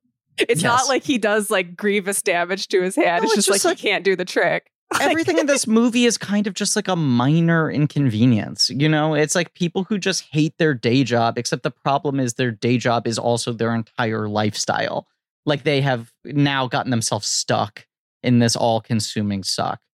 It's very and there's the whole like they're sleeping in I don't know what the room is, but it's not their bunk and they've been using the bunk for something else. And it just feels like that's the part where you're like, oh yeah, this was made by college kids. Cause it just truly feels like, oh, here are four men who like don't know how to take care of themselves and are like not going to put in the effort to get a better sleeping situation for themselves. They're just gonna live in squalor on mattresses with like f- like food junk everywhere on the floor. Like it's just so they when you open the door to that room, it's just like ah college Well, and it's also hilarious that it's train like spotting. dad is gone, right? Because like the the leader, he got electrocuted. Something happened to him. Right. You think he's dead? We'll get to that He's later. stuck in cryo sleep. which right. is like a truly like a cosmic like tragedy like i'm like i saw that and it's like hilarious but also like t- terrifying it's like basically like tripping and never like coming out of it or something you know uh yeah Like, that you know? unsettled me. yeah, you truly that. you know Yeah. like that's what it like it feels like um but wait i forgot what i was saying now fuck That's very appropriate. yeah damn it That is Yeah. very accurate, I would say. I I also love that the the beach ball like is not an invader. It is this creature that they've kept on the shit around as like a mascot. And in his like dialogue before the thing starts lashing out at him, he's even acknowledging like this was stupid. I never should have let you stay. Like everyone told me this was wrong. Like it's no, like he says we needed a mascot, which Yeah. makes me laugh so Right, yeah. hard. That But, is like, like- something I would say and then regret. totally. But that Right. that whole like fucking set piece, which is like the proto like type for all of Alien, is sort of has the energy of like we let this dude crash on our couch for too long, and everyone told me he was going to be a problem, and now I'm finally like fucking having to deal with it. It's absolutely yeah, Ben. You would like show up to the office with like a duck or whatever and be like, "It's the blank check duck." Like what? you, you don't think this is a good idea? yeah, cut to two months later, it stinks like duck. It's like attacking you with its with its webbed feet. Yeah, gu- guests are coming in and we're like, "We're s- sorry about the duck smell." Uh, Duck piss. yeah, well, Well, we finally find out what it, what what does duck piss smell like. well, finally now. Um, but I remember what I was saying. So the captain, though, the captain's gone. You get a lot of great jokes where um, uh, O'Bannon, I forget the character, he's being like, I want to make Pinback. sure. Pinback. He wa- he wants to make sure that on the record, it made him uncomfortable that he sat next to him when that happened. I feel like he keeps going back to that, like interrupting, like you know, official like recordings and what have you. Uh, but the fact that the captain is gone and it's just now the like you know next in command who like has given up like i just i think that setup is so great it's really funny I, I was uh, not surprised to see that the creators of Red Dwarf like cited Yes. this as an ultimate Absolutely. influence. Uh, Yeah. Doug Naylor in particular. But like, I love Red Dwarf and kept thinking about it during this as like, I feel like every y- a couple of years, there's like a hot spec script going around, either as a pilot or feature or both, where someone's trying to crack the space comedy and not Yeah. the sci-fi comedy, but like, can you make the people driving each other crazy on a spaceship comedy? Because it feels like that's so rife for like interpersonal tension comedy and it never works. Most of them don't get made. A lot of times the pilots are shot, reshot, never make it onto air. And then like, you know, uh the fucking uh what's it called? The Orville is like 15 years of networks trying to figure out a way to do a big spaceship comedy. And then their solution was just do Star Trek and maybe also make it not a comedy. Yeah. Right, do Star Trek and occasionally there's a joke. Red Dwarf is like the one show that cracked this. And and Yes. uh, and this movie is the one movie that kind of cracked it of like this is the type of comedy you need to do from just like four people who resent each other stuck in like a vast nothingness for eternity. The thing with Red Dwarf that right is the LOL nothing matters vibe. Obviously, Red Dwarf manages also to stretch that into a sort of semi-functional space universe that makes sense. You know, it has plot, sure, it has sure. Narrative, it or- has a more it does- expansive sci-fi reach. Yes. it, it has the attitude uh, of a dark star that is very hard to make dramatically exciting. Obviously, A- because and also that there's no boss, like the lack of leader, where it's just Yeah. like here are a collection of characters who should not be at the center of this story. The anchor, the hero, is gone, and now these people are just kind of fucking stuck. And it's like odd couple comedy to the nth degree, where the stakes are so goddamn high, and there's just no other life. Well, like speaking of Claire Denis, um, I I mean I hadn't seen this I think since High Life, and I Mhm. I mean one thing about the- doing the com- comedic version of this is like what level of effects do you do you need to pull off a comedic tone? Yeah. Like it, ca- I don't think it can be so bad that it's um just a joke because that joke will wear thin very quick. Like you have to convince people a little bit of something, but it also like if it's too slick, I don't know. Then maybe I, I, I think that's a mistake that people make a lot is they think it has to look like the real thing at a level that then becomes distracting and also on a production from a production standpoint day-to-day filming affects performance in a way that drains comedy maybe but I mean, I think that Claire Denis maybe made the inverse mistake. I don't know if I'm in the minority on that, but like that's that's one like huge miscalculation as far as like what's the level of effects we need to pull this off. Obviously, that's not a comedy, but like I laughed. sure sure I love that movie. I gotta watch it again. Seen it twice. it's it's a tough balance. Like it, Yeah. it, it Mhm. is hard to know how much you need to comply with like the the audience's expectations of sci-fi films. Yeah, that movie's wild. I actually went to a screening at BAM, and Claire Denis and Bob were there, oh, and he vaped. Bob. he- he Bob. v- Are you talking about Bob Pattinson? yeah. Bob. What do you mean? Bob. I don't think Yeah, anyone. Bob well, was there. what- I you know, I don't know. I actually don't know what Robert Robert Pattinson goes by. That's how I know him. Yeah. I don't know, but Folks, Um, you you need to understand Ben did not say that with any glint in his eye. There was no smirk on his face. That was not pitched as a joke that he was waiting for us to react to. yeah, he wasn't like, oh, right, yeah. I was like Weinstein. Yeah, I, I truly, all three of us were just taken aback doing the math on who he could be talking about. Bob, Bob Pattinson. well, anyway, he was Bobby vaping P. the whole time. I mean, you know, you guys probably all have a close personal relationship to Bob Pattinson now that you've done the whole Twilight series. Oh, Oh, Hazard yeah. Bulbasaur. Yeah. Yeah. What What other things we want to talk about with this movie? I also like I think the thing that's maybe the most directly winky and not just sort of sad sack and dry in this is the bomb conversations the bomb with the combos, right. computer.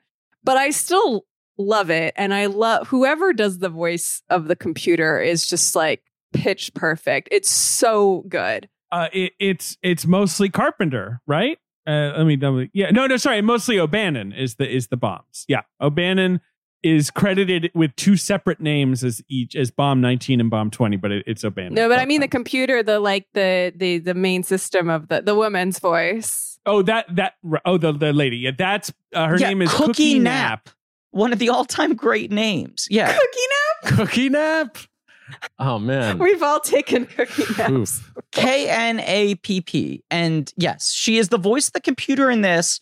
And then most of her credits after this World of Sexual Fantasy, assistant to director. Phantasm comes again, production assistant. Can't Buy Me Love, the Patrick Dempsey movie, studio teacher. Then she's like a studio teacher, but the, but then she she goes from being assistant on porny movies to being like on-set teacher to minor actors. And then on a movie called Bodies Rest in Motion, she's credited as welfare worker. Wow. Yeah, she. I'm reading her obituary. Yeah, she was, uh, you know, an interior decorator at some point. She just turned into a teacher. She worked in a lot of Yeah. movies that are not on her IMDb. Seems like she one of should those have people been who is. Siri. Like I think I think her voice She is should have so been good. Siri. She should have been Siri. But on the on the subject of like incels and dudes in the 70s reading Playboy, uh getting into film school and stuff like that. And just Yes. the general t- and how that feeds the general tenor of this film. Like there's just something so I mean, I know that like it's sort of groany or creaky to have like the sexy computer voice, but there's something so self-parodic about it in this instance because it's just like these absolute foul humans who Yes. still have this like passive woman's voice that's like coddling them and like being like, "Are you sure you want to do that?" and like, um, and just like being the most pliant, pleasant, uh, uh, kind of mommy voice in the ship to these absolute dirtbags. I don't know. I just it's very funny to me. I love it. um, I just want to connect these dots now because I just uh, figured this out. Cookie Knapp was married to Douglas Knapp, who was a USC compatriot of uh, Carpenter and O'Bannon, and was the cinematographer on this, as well as Assault on Precinct 13, uh, and then became uh, like camera operator second unit for Escape for New York, best boy on Badlands uh, camera operator on Frankenweenie and Beetlejuice and Coming to America. He Um, shot a lot but of uh, Star Trek Voyager episodes later in his life. he, yes, I was gonna bring up Voyager actually when you were talking. He was uh, director of photography on a lot of Voyager and camera operator on even more of Voyager.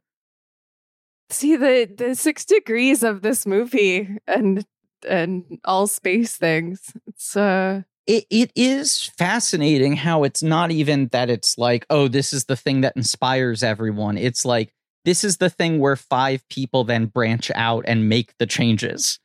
Like, this is their dry run, and then they all go out and splinter off, and everyone takes their specialty and then like seeds it throughout the industry. but they also like in addition obviously to some other key players like kind of build what sci-fi looks like for the next Totally. several decades. Yes, Like yes. um yeah. It's yeah, and so that like there's tendrils th- everywhere.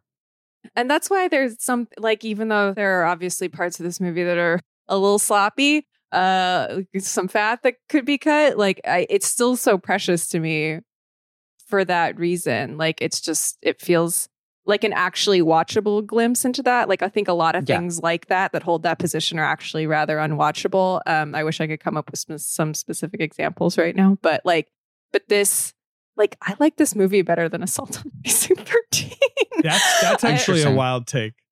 I would say that's a close to a wild take. Yeah, I, I I want to watch this movie more than that. And I Sure, actually I that. rewatched that.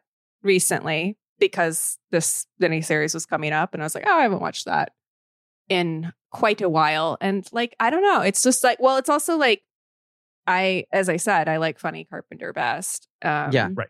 And so I feel like he's not funny Carpenter. I'm also like, Halloween is not my favorite Carpenter by a long shot. Like once he starts being funny and absurdist again, then I'm I'm back in on it. Uh like those are my favorites.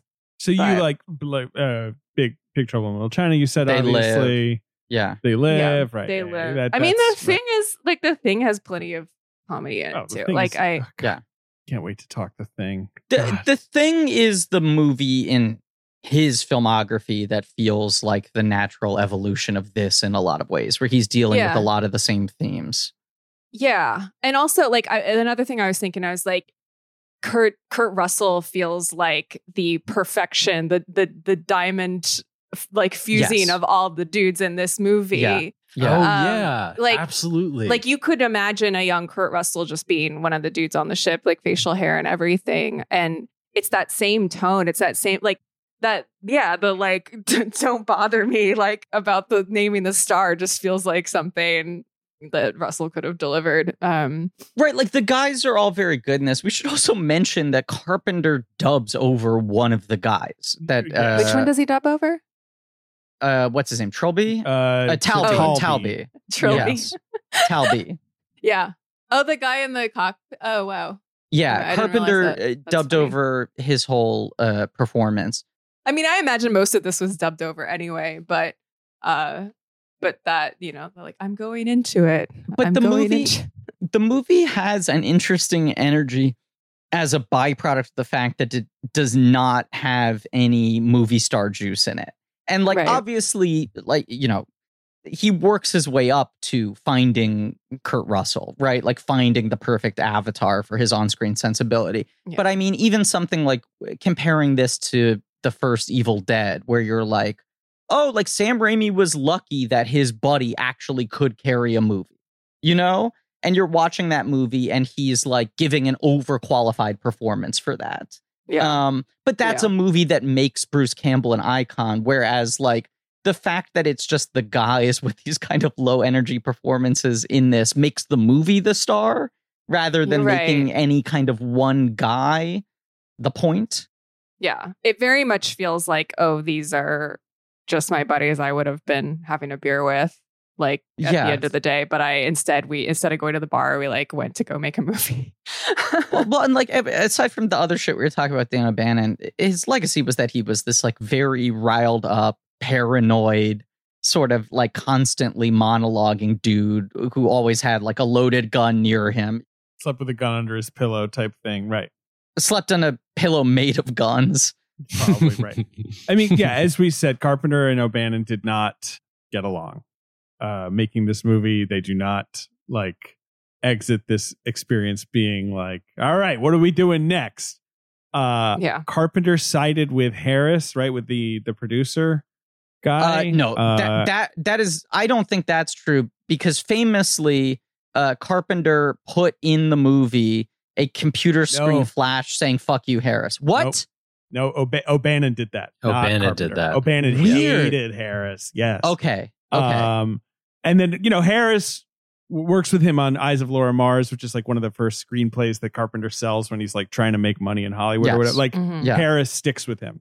But it came down to basically like Carpenter was willing to play ball with certain Right. creative like requests that were coming in. Right. And O'Bannon was just being difficult and just basically was like refusing to to play the game that you very much have to.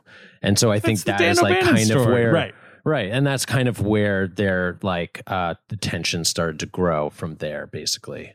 Yeah, and like Carpenter's whole thing was obviously that he wanted this to be a calling card movie and that he thought people would see it and then offer him films, which didn't happen. But he got an agent off of this, and so he kind of like pragmatically just went like, "Eh, "Fuck, I'll just write scripts." And so it was Eyes of Laura Mars, what became Eyes of Laura Mars, what became Escape from New York, and then there was a third movie that was a western that Elvis Presley and John Wayne were supposed to do together that never happened, which is Whoa. a fascinating reality to consider. Yeah. Um, but yeah, between this and Halloween, I think he obviously didn't give up on directing, but he was kind of like, I guess this is how I need to make my get my foot in the door is just selling enough scripts until someone lets me make my own thing again. Okay, I have a I have a final thought I'd like to share about this movie that is something that we haven't discussed as of yet. Okay. Take us home. the then. music. Mhm. So first of all, we have that country song, Yes. which is which. I love. Yeah. It So fun. and it it's so funny. It's so funny to have it be like the lead-in song for your sci-fi Yeah. Yeah. movie. Yeah. Sets So the that- tone quite well. Again, would who would watch the opening of this movie and not realize it's a comedy between that song and the I know. opening transmission? It's just Well, especially the ending when he's fucking surfing to Benson, Yeah. Arizona. yeah. It's so written by Ah. Carpenter and Bill Taylor, Yeah. who did the special Yeah. effects. Yeah. Yes.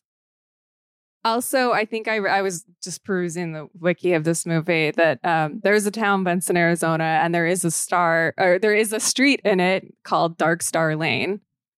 Wow. Hey, Ooh. cool. That's cool. That must be homage. Yes. But but even the whole the the synth vibe of this movie, like Carpenter kind of stumbled into it by accident as a byproduct of just like we have no time, we have no money. I cannot produce an expansive score.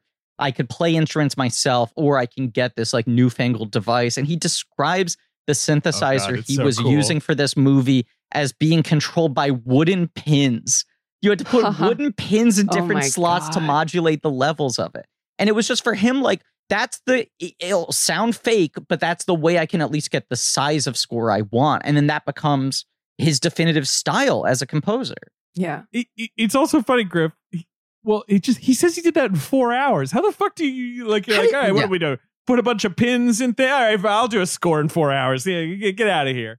It's wild. What were you going to say, Ben? I'm sorry. No worries. There's like there's something to there's something to be said about the sound and it being like elevator music or muzak, you know, throughout and like how it's it's very funny and then it, it's like that that's the entertainment that they get Yeah. whereas like Yeah. you know uh, you sometimes you'll get like um sometimes you'll get like op- operatic music and stuff Mhm. that maybe feels a little bit more like usual, typical of like what music people listen to in space. Like maybe sometimes it's like rock songs, like in Marvel movies, but like shitty jazz in space. No, but they're uh, they're making fun of 2001, like in particular with the opera shit, right? sure. yeah. But there's that that is the funniest thing to me. when they're listening to the rock music in the cockpit and they're all just like headbanging, it's so Well, it's like also the just most like- high energy moment of the entire movie. but also it's like it's realistic where you're just like these dudes just like stuck in isolation doing grunt work aren't going to listen to fucking like highfalutin classical music just because it makes the imagery look poetic you know that's not what they would be playing or Yeah. even have a choice of something they like. sure yeah, it feels like I think like the computer plays the ele- ele- elevator music and they have their like recreational music yeah that she turns off at some point. Uh, it is fascinating to me that these multiple different cuts he did. Like the first one O'Bannon did was for Laserdisc, and then on DVD he did a, a a third cut, and then on Blu-ray they've restored it only to the theatrical cut. But I read reviews of both the DVD and the Laserdisc cut where people said like they're incoherent. Like it, like he was like, look, I'm just taking out this additional stuff that was never meant to be in it. And people are like, it doesn't make sense. You cannot, it is not a functional version of this movie. I would assume this is also sort of later, even crazier Dan O'Bannon, right? Who's Yes. like, all right, let me roll up my sleeves. I'm sure I can fix this thing. And it's like completely bananas. I mean, it is like what you were saying about Bob Gale, except it's like you have the money from Alien, right? you have the passion to protect Dark Star. Like it's such a, it's such a, like he's set up. Obviously, it's not like he's struggling, but the thing he's fixated on is this ex- extended student film. He could have like- been the Bob Gale to Alien if he wanted. Like he could have been the guy Yes, who does the fucking yes. rounds for Alien. And instead he's like, I need vindication for this student And film. instead, like quite the opposite. Like he doesn't work on any other Alien except like eh, he's like a consultant or something on Alien versus Predator. Like, like that's the one he hops back on for. Is right. hilarious. And I, I imagine that was a combination of both that movie had like such toxic buzz that they wanted to like make good with the fans. And also he probably was like, I don't know, I want to buy a boat. I'm ready to like take this job now. well, he has like a, a just a handful of huge hits that I'm sure just like kept him afloat for the most part Total because Recall, he wrote Total obviously. Recall. Right, like- right. Yeah. and I forget what there's something else. Revenge but yeah, of the Living Dead, Return of the Living Dead was like a big VHS movie. You know, I'm sure that was profitable for him. But also, like any time they went to the alien well for any reason, the guy got a check. yeah. Yes. Guys, I just had a great time Google Street viewing down Dark Star Road. I really recommend it. Really? Uh, take a in, look. in Benson, Arizona. It's just like empty. Wait, like, share your screen. Blast it. Oh, what the fuck? Uh, all right, let me figure that out. Wait, How what part of screen? Arizona is Benson in? Is it northern, southern? Uh, let's find out. I have to zoom out here because, of course, I know so much about Arizona. It looks like it's southern. It's sort of probably like you know, like thirty miles out of Tucson or something. Like it's near the border, near the Mexico border. Griff, do you want to get the lyrics and sing while we while we go on the street view? do you want to do that? I don't know if, if the lyrics are findable, but I want to say a thing I was just thinking about. So I'm looking here, right? Uh, at Dark. Star Ah. Road. Oh, All right. Okay. Wait. Let's. So, but let me. Let me. This is on the highway. It's greener than I then- would expect. Wait. Here. I want to get. Oh, it's on the is the 10.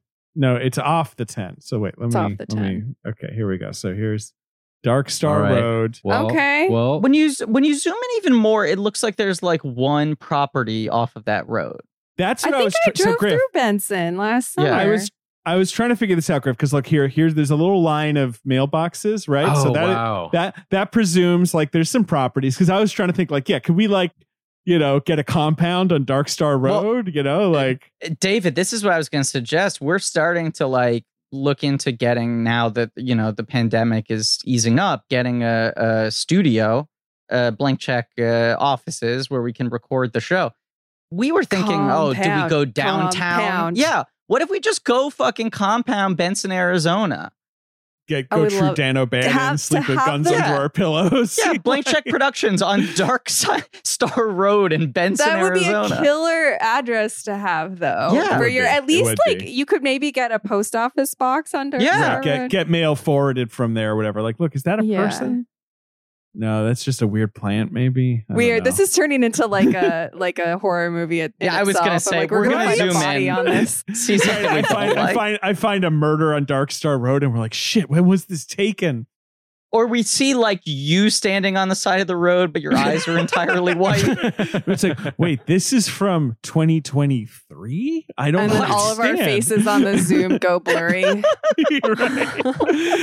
uh, anyway, pretty cool. Look, see, here's a property. there we go. There it is. Okay. That- Is it for sale? Yeah, This let- is this is 2016. Look at street easy.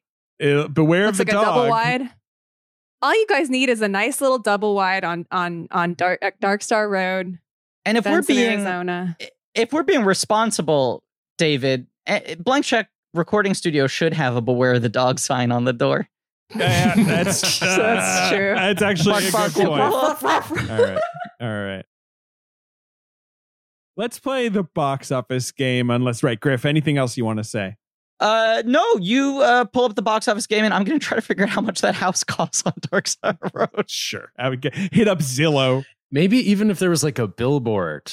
Hey, you like John Carpenter? Oh. Check out this podcast. That Yeah. would be amazing. I did not see a billboard on my quick tour, but uh, it would be funny if, right, we like paid 800 bucks for a billboard ad and we decided for the first time to advertise our show, and that's what we do. in the middle of nowhere, Arizona. Yeah.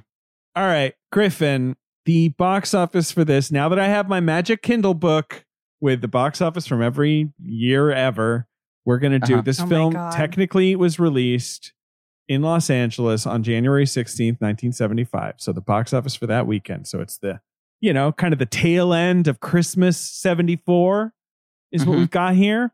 Number one, I think is a movie. My guess is this is one of your favorite directors. I think you really like this movie.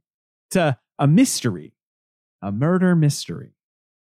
Is it the the long kiss goodbye? No. The Long Kiss Goodbye? Oh, well, what am I talking about? Yeah, I'm sorry. I'm combining the long kiss goodnight and the long goodbye. Yeah, yeah, yeah. No, yeah. no, no. Who, who's who's one of your favorite directors, Griff? Well, that's why I was guessing Altman, but it's not. Right. No, no, no, no. Uh, Ashby, No, Cassavetes. no. I'm thinking of my big 70s guys. Yeah. Did I put him in the March Madness bracket? I don't think he did because his career is like 80 movies or whatever. Like Oh, he's got too Lumet. many Lumet. movies. Lumet. Sidney Lumet. Okay. Uh, it's not Murder on the Orient Express, is it? It no, sure is. it sure is a hit. yes. Hong Kong. Beep beep. Choo choo. I love that movie. I think that movie's a little underrated. I think it's just such fucking crackerjack entertainment. It is very fun. That movie. Fun. Fun. Ridiculous. Star laden. Albert Finney Yeah. Having having Ah. you know a nice big hammy sandwich. Yeah, Finney being like younger than all of us playing Poirot. Uh, just a blast. Murder on the Orient Express is number one at the box office in its eighth week of release. A, a hit, Rules. I guess. Rules. Yeah. Big fucking splashy hit. Yeah. Number two is a, uh disaster film. There are two disaster films. This is kind of Hmm. This is the The- peak of the. Mhm, Yeah. exactly the era. This is like this is probably the most famous of that. Maybe well, Poseidon Adventure, I guess, is probably the most. So this is probably Is the it air- second most airport? Ta- tower. No, it's famous for its billing. It, it- I, I think Emily guessed it. Towering Inferno. Tower and Inferno. It's the Towering Yeah. Inferno. Yes. Yeah. Um, which uh, Diagonal famous- billing. Right, exactly. Uh, Newman is second, but higher than McQueen, so everyone can be happy or whatever. Have never seen the Towering Inferno. I never have either. I haven't tried. either. I tried to brush up on all of the Irwin Allen movies recently for uh, the sake of uh, uh, trivia, which made me wonder if I should watch them all. I have always put them in a pile in my mind of like these are movies that will only have interest as curios. They will not have entertainment value in present day. I feel like that's a that's a Patreon series for you guys. Honestly, Ooh, that would be super fun. That would also get me to watch them because I think I've only seen Poseidon Adventure. D- Irwin, Irwin Allen movies. Well, here's the thing, though, Griffin. It's two hours and 45 minutes long. that's the other thing. like, These movies are like here. 'Cause it's so like overstuffed. Right. yeah, I know. It's just funny to think like pre Star Wars, like you know, that's the sort of like Hollywood's like, well, what you what you need is you need like a building or a boat or a place, and it's uh it's on fire, yeah, and we just load it up with stars. You need 20 actors between the age of 40 and 78.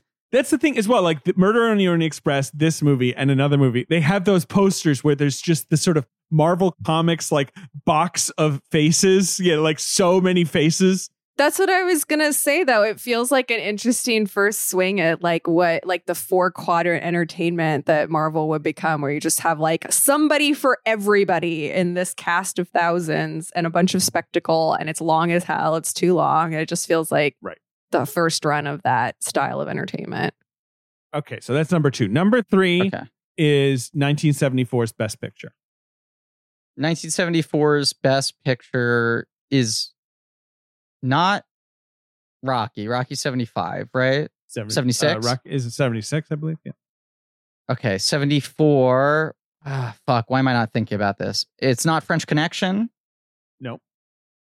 Uh, Uh, 75. 71. yeah. sorry, 71. uh, Midnight Cowboys 70. Is Mhm. Friedkin even on your is is that even possible? Oh, we've put in- him. He's We- the original blank check guy. Yeah, Yeah, we've he's- talked he's- about Yeah. him. Yeah, Okay. Sorcerer is like the original blank check. Not Yeah. not original original, but yeah. yeah. Okay, wait, wait, wait, wait. Process of elimination. If elimination. I tell you something else about it, you'll just know what it is. If you tell me anything else about it, I'll know what it Pretty is. much. Pretty much. Um, it's a big hit. It wins Best Picture. Mm-hmm. Um, you can't tell me genre, right? Uh, crime Fuck, why am I not thinking of what this is? because it's too Oh, oh obvious. oh, oh, it's The Godfather. You Nope. fucking dummy. No, Nope. Nope. That's 72. it's not The Godfather. It's not French Connection. What's another film about crime that won Best Picture? Here's a hint. It's really related to the film The Godfather. Ugh, fucking moron. It's called The Godfather Part 2. Because my next clue would have been like it's I believe it's the first sequel to win, but then it's sort of like, well, you know, right, you know, you know, you know what that is. Uh yes, it is Godfather, the Godfather Part 2. Part Two, which popular and quite good in my Yeah, opinion. big hit. Successful film? Big Wait, hit. part two came out first. Yeah, No, yeah, They switched Yeah. the order. yeah, they Yeah. switched the. they pulled yeah. a- And then pulled part one was like a Black Widow, yeah, yeah, right. Or a relevant movie about some dead characters. Uh, okay, so Godfather Part Three, it's just chilling out. Obviously, you know, it's it's it's The Godfather Part I Two. said Sorry, not- two. I said three. Oh Sorry. my god, we're Um, so I know. confused jeez. right now. Get out of It's- here. Number four at the box office is a movie I don't know uh, particularly well. I've sort of heard of it. Uh, it's an indie movie, true indie movie, um, about like a sheriff out for blood because his wife got Walking killed by drifters. No, but you've got, you know, you, you- yes, like you know, those kinds of vibes. Um, yeah, I mean, there's no way. Well, maybe It's you not have Billy- heard of it. It's not Billy Jack. Obviously. No, not Billy Jack. Um, But it's in that Walking Tall, Billy Jack sort of vein. Let me read you the tagline for this. It was the fall of 54, a time when laughing was easy, and they and laugh they did until they crossed capital T, the capital L line. So that's sort of a hint. Is the line part The of the line. title? It is, it is. But that's a pretty good tagline, right? Laughing was easy, and laugh they did until they crossed the line. Also, it's a period piece? It is. It's set in the 50s, set in 1950s Georgia. The Uh, movie is title called The Line? Oh, no. No, it's called Macon County Line. Ah, okay. Is there anything that's more of a bummer than 70s era 50s nostalgia? No, it's yeah, right. weird. That's like us making movies about the 2000s. Well, it looks like this movie is kind of like a Texas Chainsaw Massacre type movie where it's sort of like this is quote unquote based on a true story and it's sort of like a, you know, gritty uh violent movie that's like very very vaguely. It's like it's like a drive-in movie, like a big, you know, uh, grindhousey. Yeah. Sounds kind of fun. Uh, Emily, to your point, it remains absolutely absurd when you think about the fact that Happy Days premiered in 1974 and Yeah. the chronology of the show starts in like 56 or something. Yeah. And you're like, could you imagine if I was like, we need to make a network sitcom about the halcyon days of 2005? But that's what that 70s show was in the 90s. Like, it's like the 20 year cycle. But at least that 70s show is sort of like snarky about it. Happy Days is just literally being like, these were the happy days right. when Yeah. things were good. Ah, right. Ah, yes. I guess it's like the last time that people could tell themselves that about a previous decade of American history. Men could say string. A and hit a jukebox. Now, of course, oh God, when men could do that. Now, Griffin, number five at the box office. I don't think this is another Irwin Allen esque disaster movie. I don't think Irwin Allen actually produced this one. It has a terrific title, which is An Event. Dot dot dot. It's the whole, uh, ta- sorry, the whole tagline. Whole tagline. Um, but it is, it's uh, much like The Towering Inferno, a star laden disaster movie with incredible special effects inspired by the success of movies like Airport, you know. It's Written by An Mario Event? Puzo. No, it's not called an event. Sorry, that's the tagline. I said title. oh, I'm thought stupid. that the name of the movie was An Event, which is I'm like Same here. was I'm sick sorry. as hell. Uh, It's- what is it? It's not Earthquake? It is Earthquake. Hey. which I believe is it that a dam gets the Mulholland Dam right gets uh, blown up at the end. That was like their big special effect. It collapses. Could they not at least say it was a seismic event? They should have said that. That's a good point. You got Charlton Heston, Ava Gardner, George Kennedy. It is wild how they were like, "What are you under 50? Uh, you- you- yeah, the exit signs over there. You're not in the cast of Earthquake." It, it's also wild that like Mario Puzo writes this fucking like supermarket bestseller book, right? And then gets like a credit for partially adapting his own book to what becomes one of the most beloved movies of all time, one of the most successful movies. And then the rest of his screenwriting career is Earthquake, The Godfather Part 2, Superman, Superman 2, The Cotton Club. Like done. Like it's it's so weird. Uh, yeah, I mean, he's just like the king of hacks. So you got to respect Yeah. the guy. Yeah. Uh, I don't know, and yeah, like it's it was so weird that he wrote Superman. Did he like? I know he's not the only person. I guess he's no. There are four credited writers on Superman. Right? Yeah. they I I I was going deep on Superman however long ago and he was like the big blue chip writer they brought on apparently throughout most of his script because they'd written one and two at the same time. He got credit on both of them. Also, he he fucking won two Oscars.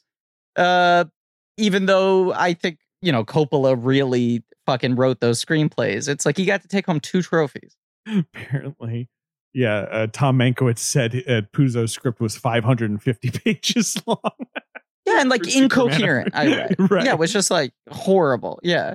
anyway, that's what some other freebie and the bean, Young Frankenstein. Oh wow. Uh, yeah. You've got the man with the golden gun on the top 10 there. You've got something called Law and Disorder. Looking that up with uh, Carroll O'Connor and Ernest Borgnine. In crime ridden in crime ridden 70s New York City, two cops have had enough.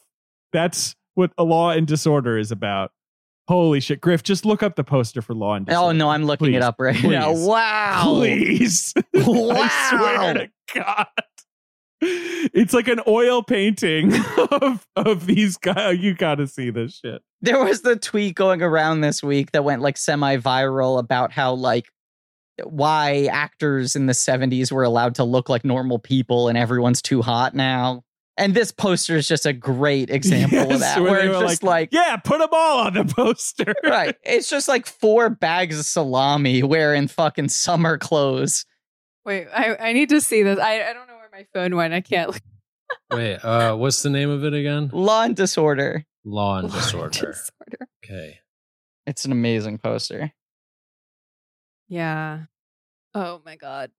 I can get the gist of it. I got a very yeah, Pixelated yeah, version. Looks like yeah, a couple bags of salami is about is about the size of it. Okay. It looks like a movie got that's sort of like a comedy version of these cops take the law into their own hands. It's like they do that and then they're like, "Oh shit, we don't know what to do." You know, like it's like Yeah. uh Like that poster drops on like 1974 era Twitter, and I immediately open a new tab and get on Fandango and see. Yes. if I can buy Yes. tickets for it. Yes. we've talked about before, but 1974, because you mentioned Young Frankenstein, one of those just uh, uh, year career years that's hard to fathom, where Mel Brooks has Young Frankenstein and Blazing Saddles come out within six months of each other. uh yes, that crazy. Great. That's why we have to do Brooks one day. Yeah, and also that that that gave him such a blank check that he was like, maybe I star in the movies now, and they were like, sure, yeah. right. Like he did the Seth MacFarlane thing, except it worked. And people were like, yeah, another Mel Brooks vehicle. You get to be the guy now. We love it. Hey, Yeah, you know love what? And we did it. Yes. That was a fun app. Emily though has to go. Yes. We shouldn't. do I already. Yeah, I already have caused enough chaos in your day, but this was Oh, fun. we all, it's like a group or orchestrated chaos, or at least this ha- the West Coast side of things over here. Well, So- it's it. Look, it's going to be absolute chaos when we record uh, the three of us in person again at uh, twenty three twenty West Dark Star Road in Benson, Arizona, which is seven hundred and twenty eight square feet and currently going for seventy three thousand eight hundred and eighteen dollars. Guys, you can afford this. wow. We can. That's an investment. That's just an investment. I personally would love it if the entire podcast industry post pandemic just all ends up being run out of various compounds in royal the rural United States. Like Yes. I um I I believe this is the one we were looking at the photo of. Yes. Okay. as All right. best I can tell. Really? Yeah, so Right. yeah, yeah. It the is only not for- house then on Dark Star Road. yes, apparently. Um, no, there were four listings on Dark Star Road, but this is the one that seems to match what we were looking at. Um, that having been Does it said, have a soundproof room? uh, I don't know. you got to find a house on Dark Star Road that has a soundproof room because I'm sure the vibes would be great and it would also save you a lot when you uh, create your recording studio. Well, Yes. but if it has enough property, we could dig a hole and have a soundproof bunker. True. Oh, yeah. Uh, and if we're gonna really go full Rogan, we need sensory deprivation tanks as well. Yeah. I think you guys should pivot to bunkers.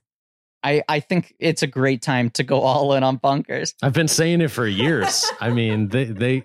I'm glad you said it. Finally, someone else. This one is one of four properties listed on Zillow off of Dark Star Road, and three of them are uh, off the market, and one of them sold two years ago for one hundred eighty thousand dollars. Uh, So so so things might be trending down on Dark Star Road, is what you're saying. Correct. Yes. Yeah. Okay. Well, still, well, you know, look, I'm seeing that there's an airfield nearby. I'm sure it's a very chill place to be. They they probably have one of those. Um. Oh, so I was just talking to somebody about this. You know, like outside of Marfa, they have this like DEA blimp that Mhm. I drove by when I was out driving on the 10 last summer. And it's one of the most alarming things to see. Speaking of weird, kind of fake looking sci fi props, it's just this like cartoon looking blimp. And I didn't know what it was. I felt like I hallucinated it. It was like a mirage. And then I was talking to friends who were like, oh, yeah, it's a, it's a, a surveillance blimp run by the DEA. And there's a lot of that around the border. So I'm sure, you know, you, you, you'd have some fun chill times. Down Uh, there. David, do you want to uh, uh, talk us through the link that you just sent? So I was just clicking around near Dark Star Road and I found a $45,000 lot on North Faded Love Lane. Oh, Faded it's just- Love. This is not Love Lane. No, not regular Faded. Love Faded And- Love and- Lane. No, no, it's not uh, even. It's North Faded Love Lane. Right. There's it's seven four pictures. acres. It's four acres for forty five thousand dollars. Seven pictures. So it's four acres of land. And the pictures are just of desert. There's some cactuses. There's a picture of what I assume is like a power box that is That's Yeah. what it looks That's like. utility. So Yeah. you can, Yes. so you won't be without power. That's to reassure you Right. that you're not going to be imagining- living off the grid here. Buying this and then just, yeah, just sitting next to that power box, kind of plugging my computer in and being like, all right. David, this is the perfect bunker spot. There's literally nothing built on this land. We just go down. You're right. That's Griff's like, okay, the roof, we're standing on it. We're going down, baby. All right. Um, Uh, perfect end to the episode. Nobody buy my property on Faded Love Lane. no. Uh, David's going to close out of this Zoom, and now I'm just imagining the conversation he's going to have with his wife trying to pitch her on Benson, on. Arizona. Right. God no, too hot for me. I I I, I need my rain. Um, also, we're going to get a, a blankie from Benson, Arizona, writing us a 15 page email. Oh my God. Being like being like Please, Faded though, Love Lane. hear. That's not where you want to be. You want to, you know, you don't want to be on The Faded scene's Love dead wanna on Faded Love. be- Right. I know you guys are probably joking, but here's some overly earnest advice that I wrote in the form of a novel. Um, Emily, always a pleasure. Uh yeah, pleasure's all mine. Great to be back. Uh great to be in the room with with at least part of the pod. Feels like old times almost, except weirdly at my house. Like If you're in the same room as Ben, that's the room where it happens. That's the room that matters. that's exactly what that song is about too. Like um, also, I should mention I forgot to wear it for this recording. I, I forgot that it was my plan until uh, right now, but I uh, recently acquired a really good Welcome to Marwen shirt. Oh, wow. Well, you got to. Yeah, I will- Some I will send the link to the group. Where on earth did you get a welcome to Marwen shirt? Universal has a rewards website where you can type in codes that come with your Blu-rays and cash them in for prizes. And most of the prizes are Zoom backgrounds, but some of them are like giveaway swag from movies that bombed. So I own a Welcome to Marwen shirt. They also have a Mortal Engines water bottle. Uh, Get that needed for water. me. That's my next. That's my next. Great. Emily, is there anything you want to plug? You're not on social media. Don't look for you. don't look. I'm nowhere. Uh, I don't. Yeah, I don't know if I have any. No, I don't have anything to plug. I'm just Uh, minding Don't my own at me. business. That's what Emily plugs. don't Uh, look at me. D- don't look at me. Don't think about me. Uh, Listen to past episodes with when Emily was a guest. yeah. Uh, welcome to Marwen. Most importantly, Boom. Uh, I was just going to invoke Ayo Edebiri, uh, her her incredible Twitter joke of uh, no pronouns don't refer to me ever. yes, yes, I feel that. Yeah, Listen to past Emily episodes. Listen to Night Call back catalog. I'm Um, nowhere. I truly am nowhere. I'm zero. It's kind of. It's both incredible and and sort of a drag. I have nothing. You're work, to You're working on secret You got projects. stuff going on. There's stuff going on. Doing Yeah. secret things. Someday I'll have so much to promote. You guys will just, Yeah. you know, I- Well, of course, we have our Atlantic City movie uh, on the slate that, you know, someday, you know, the big Bambino. the big Um, Bambino. We'll oh get yeah, around to a it. hundred percent. Also, Yeah. I feel like we need to do. If you guys ever come out here for Disneyland or for Galaxy's Edge, we have to do a Vegas trip as a sequel to Atlantic City. I'm I'm a push for this. Wow, that would be oh man, very fun. Can you Emily, imagine? Emily, uh, yes, please. I will also say, uh, David has a baby now, so I don't know when that happens, but I will be out in LA in just two months. Yeah. Come on. We got to get am- another Yeah. in the room F. Very down to do any stupid trips. All right, all right. So we'll Well, we'll strategize. Put our heads together. Um, Um, thank you all for listening. Please remember to. Re- oh, do you have something else you want to say? Sorry. No, I have to jump. I'm Okay. like, It's yes, we're done. We're done. We're done. My instincts we're were done. correct. He's just going to do the outro. So uh, I'll clean up quickly. You do your thing. Yeah. okay, I, I'll be back on in a second, guys. I just need to like send a text. Please remember, rate, review, subscribe. Thank you to Marie Bardi for our social media. Thank you to Joe Bone and Pat Reynolds for our artwork. Lane Montgomery and the Great American Novel for our theme song. Go to blankies.reddit.com for some real nerdy shit and go to our Shopify page for some real nerdy merch. And I'm still struggling to remember the correct order of these things since we've updated after being on a recording hiatus for a while. But of course, have to thank JJ Birch for our research. Uh, Alex Barron, AJ McKeon for our editing. One of these days, I will get these things in the correct order again. Yeah. Uh, tune in next week for Assault on Precinct 13 Yes. trucking along. And should mention, as always, uh, you can go to patreon.com slash blank check for blank check special features, where at this point we're Riddicking it up? Or are we on to the mummy now? No, we're in Riddick time. Uh, sorry. Yes, we're we just did Pitch Black, and we're about to post, I believe, our F9 Return to Cinemas episode. Oh, the That's movies are back. The movies are back. Uh, that should be a fun episode with all sorts of twists and turns. Um, and appearances from a lot of past guests on the show. Um, so uh, that is that. That, that is that is that. that is that. That is the end of this episode. Uh emily has returned. She has presumably sent the text but the episode is done. The text has been sent. The episode has been real. And as always who cares? Don't bother me. End of transmission